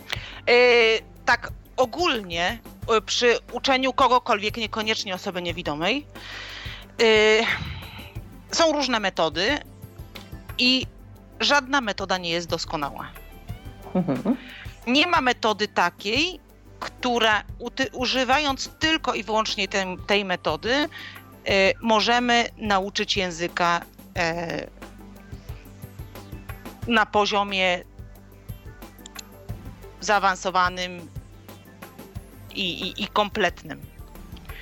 Czegoś takiego nie ma. To wymyślają sobie właśnie to, a to powstaje właśnie jakaś metoda, a to jakiś kalan, a to, a to na przykład y, metoda, która po angielsku nazywa się Total Physical Response. Total Physical Response polega na tym, że y, uczymy się przez ruch, przez powtarzanie czynności wraz z werbalizowaniem tego, co robimy. I to jest doskonała metoda dla osób, które uczą się właśnie za pomocą ruchu. Mamy różne jakby sposoby uczenia się. Są ludzie, którzy uczą się w sposób wzrokowy, w sposób słuchowy, czy właśnie w sposób ruchowy. Są tacy, którzy potrzebują uczenia się z kimś, inaczej im nie wchodzi. A są wreszcie też i tacy, to większość z nas na ten, w ten sam sposób jakby funkcjonuje, że uczymy się w sposób mieszany, czyli mieszamy któreś e, z tych, na przykład właśnie, nie wiem, e, audiowizualny albo e, ruchowo-wizualny, tak?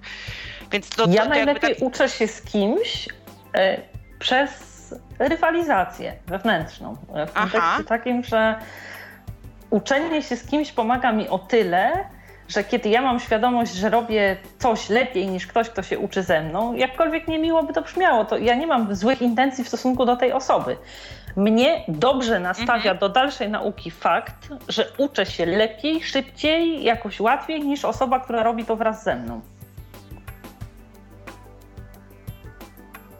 Aha, i są właśnie na przykład osoby, które działają w zupełnie przeciwny sposób, czyli właśnie ponieważ jakby nie, nie znoszą dobrze współzawodnictwa, to takie współzawodnictwo na przykład je blokuje i, i dlatego na przykład nie, nie mogą pracować yy, grupie, tak? z kimś w grupie yy, i potrzebują właśnie bardziej yy, jakiejś tam u, uwagi yy, z, yy, spersonalizowanej. Yy, no i teraz właśnie przechodząc do osób niewidomych, tutaj sprawa się troszkę komplikuje, ponieważ osoby niewidome yy, mogą mieć którykolwiek z tych stylów nauczenia się, o których wspomniałam, powiedzmy może z wyjątkiem wizualnego, a dodatkowo właśnie dochodzą nam ograniczenia, które trzeba wziąć pod uwagę przy właśnie uczeniu. Przy, przy uczeniu takich osób i przy tym, jak te osoby same, same się uczą. Czyli jakby musimy odkryć odpowiednie strategie, biorąc pod uwagę e, potrzeby związane e, z konkretnymi stylami nauczania e, preferowanymi przez danego ucznia, plus dodatkowo właśnie prze, na, biorąc pod uwagę potrzeby związane z, z jego e, niewidzeniem. E, Oczywiście też musimy wziąć pod uwagę dostępne y, środki, tak? Ja prowadziłam dwa lata temu taki y, kurs, tutaj właśnie w Meksyku, kurs dla początkujących y, i cała grupa to byli niewidomi. Y, to byli niewidomi, większość z nich, którzy y, stali się niewidomi już w wieku dorosłym, nie znali Braille'a, nie mieli dostępu do komputerów, nie mieli dostępu do, no, no właśnie do Braille'a, ponieważ go nie znali, do, nie wiem, nawet właśnie jakichś tam dyktafonów. Także nasza nauka była czysto e, słuchowa, mhm. pamięciowa i słuchowa. Więc polegało to na tym, że e, ja przygotowywałam e, jakiś, powiedzmy tam, e, temat, e, Idąc, idąc właśnie za, za, za ty, tą moją preferencją do uczenia się y, tematycznie. Więc szukałam właśnie różnych jakichś tam y, y, audio, które moglibyśmy użyć do uczenia się słownictwa czy wyrażeń z danego tematu. I y, słuchaliśmy, a, a później to było po prostu powtarzanie, powtarzanie, powtarzanie, potem właśnie ewentualnie zmiany, coś, co jest bardzo podobne do na przykład metody Kalana. Yy, ogólnie rzecz biorąc, ja yy, sama yy, nie lubię metody Kalana i uważam, że jakby z punktu, obiektywnie rzecz biorąc, nie jest dobra, ale w pewnych wypadkach, na przykład właśnie wśród osób niewidomych, może odnosić dobre skutki.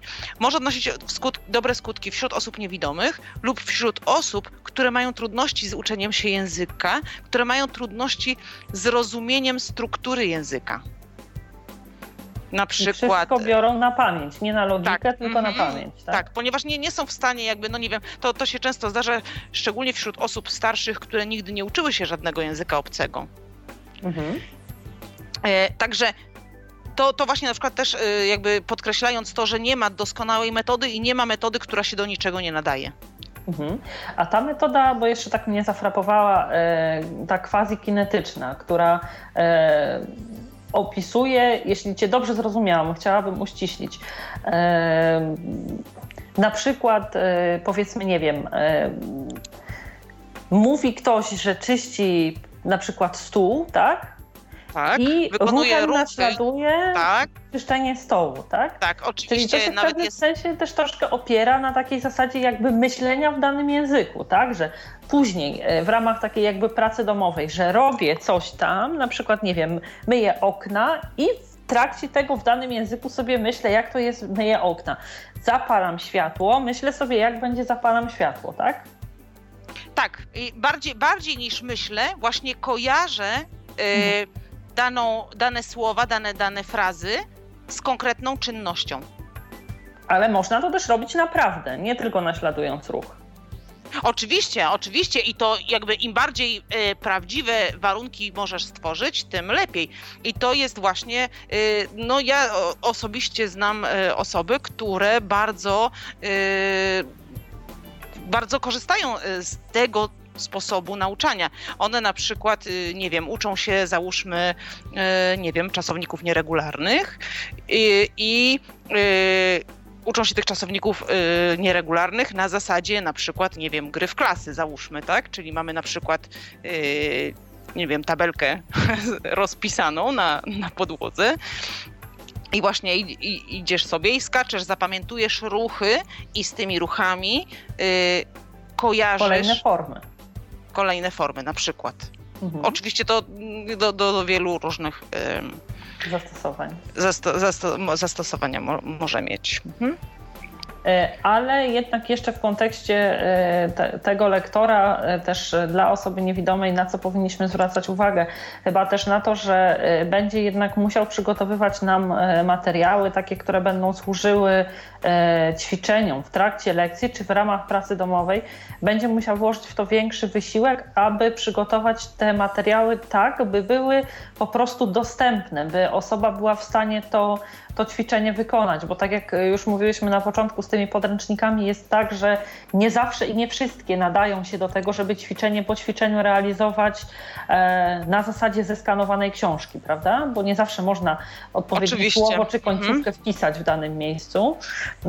Też to, że będzie więcej mówienia, nie, nie, na pewno w przypadku osób niewidomych nie sprawdzi się taka forma nauczania, że e, lektor pisze na tablicy tej takiej e, do, do zmazania później, no bo oczywiście bez dyktowania osoba niewidoma nie będzie w stanie spisać tego, prawda? Więc troszeczkę ta specyfika pracy wygląda inaczej. Oczywiście. Czy w takim przypadku raczej stawiamy na kurs audio i tą pisownię gdzieś przez y, uczenie się słówek wraz z pisownią, y, czy jednak, y, to znaczy czy rozdzielamy to na y, wymowę w kwestii audio i uczenie się pisowni w trakcie przyswajania słownictwa pamięciowo, czy y, uczymy się jednocześnie i wymowy i pisowni poprzez dyktowanie lektora słów w czasie rzeczywistym trwania tych zajęć. Jaka metoda to jest, jest lepsza? To jest oczywiście bardzo, bardzo trudne, szczególnie Szczególnie, kiedy na przykład y, osoba niewidoma czy słabowidząca y, jest wyjątkiem na takim kursie, bo w takim Ale razie... Nie, nie. Wiesz, podporządkujemy... mi chodzi o kurs indywidualny. Y, przypuśćmy, że ty jesteś moim lektorem. Aha. Y- mhm. Która z tych wersji byłaby y, tak, no, teraz, skuteczniejsza? Y, ja myślę, że... bo tak. W tej chwili mamy niesamowitą dostępność do źródeł internetowych i nawet jeżeli nie znajdziemy, jakby tak ogólnie możemy, w tej chwili jesteśmy w stanie, przy, przy takich zajęciach indywidualnych, o jakich mówisz, jesteśmy w stanie zaplanować kurs w ten sposób, żeby cały materiał, który będziesz chciała użyć, był dostępny. To jest oczywiście trudniejsze, jeżeli na przykład yy, prosisz mnie o przygotowanie cię do konkretnego celu, na przykład jakiegoś egzaminu. Mhm. I musimy, i musimy wziąć pod uwagę na przykład y, wymagania tego egzaminu, rodzaje ćwiczeń i tak dalej, y, co, no nie wiem, na przykład y, w przypadku y, egzaminów bardzo popularnych w Europie, egzaminów Cambridge, y, nie wiem, są na przykład jakieś tam formaty, które w tej chwili na przykład już udostępnia się w Braille'u i tak dalej, ale na przykład wcześniej było, wyglądało to w ten sposób, że na przykład a, aby uniknąć y, pomyłek, i, które mogłyby wpłynąć niekorzystnie na wynik egzaminu, aby właśnie uniknąć tak, takich pomyłek, na przykład y, osoba niewidoma otrzymywała pomoc y, w postaci y, lektora i, i y, no nie wiem, y, pisarza, tak, czyli właśnie ten, ten pisarz, powiedzmy, zaznaczał w tabelkach odpowiedzi, ponieważ a, o, odpowiedzi koniecznie trzeba było zaznaczać w tabelkach, tak? Aha, w przypadku ale... kursu takiego, kiedy... Przepraszam jeszcze, tak? że doprecyzuję. te kwestie, które były związane z pisaniem, z oceną pisowni, osoba niewidoma opracowywała sama. E, tak, tak, tak, tak. Mm-hmm. To, to tutaj yes. bardziej chodziło właśnie o jakieś takie kwestie techniczne, tak, tak. że nie wiem, właśnie tak. to musi być koniecznie w tabelce na przykład, tak? Bo inaczej mm-hmm. y, no, tych egzaminów jest tak strasznie dużo, one się y, sprawdza, sprawdzane są w Cambridge y, y, przez... Y, ludzi, ale też i komputery i na przykład właśnie tutaj musi być zaznaczone w tabelce, ponieważ jak nie jest zaznaczone w tabelce, to komputer tego nie rozpoznaje, tak? Czy no nie wiem. Jasne, rozumiem. Ale właśnie w przypadku takiego ogólnego kursu, kiedy ty po prostu chcesz się nauczyć tak sama dla siebie, no to oczywiście jakby jesteśmy w stanie yy, przygotować kurs yy,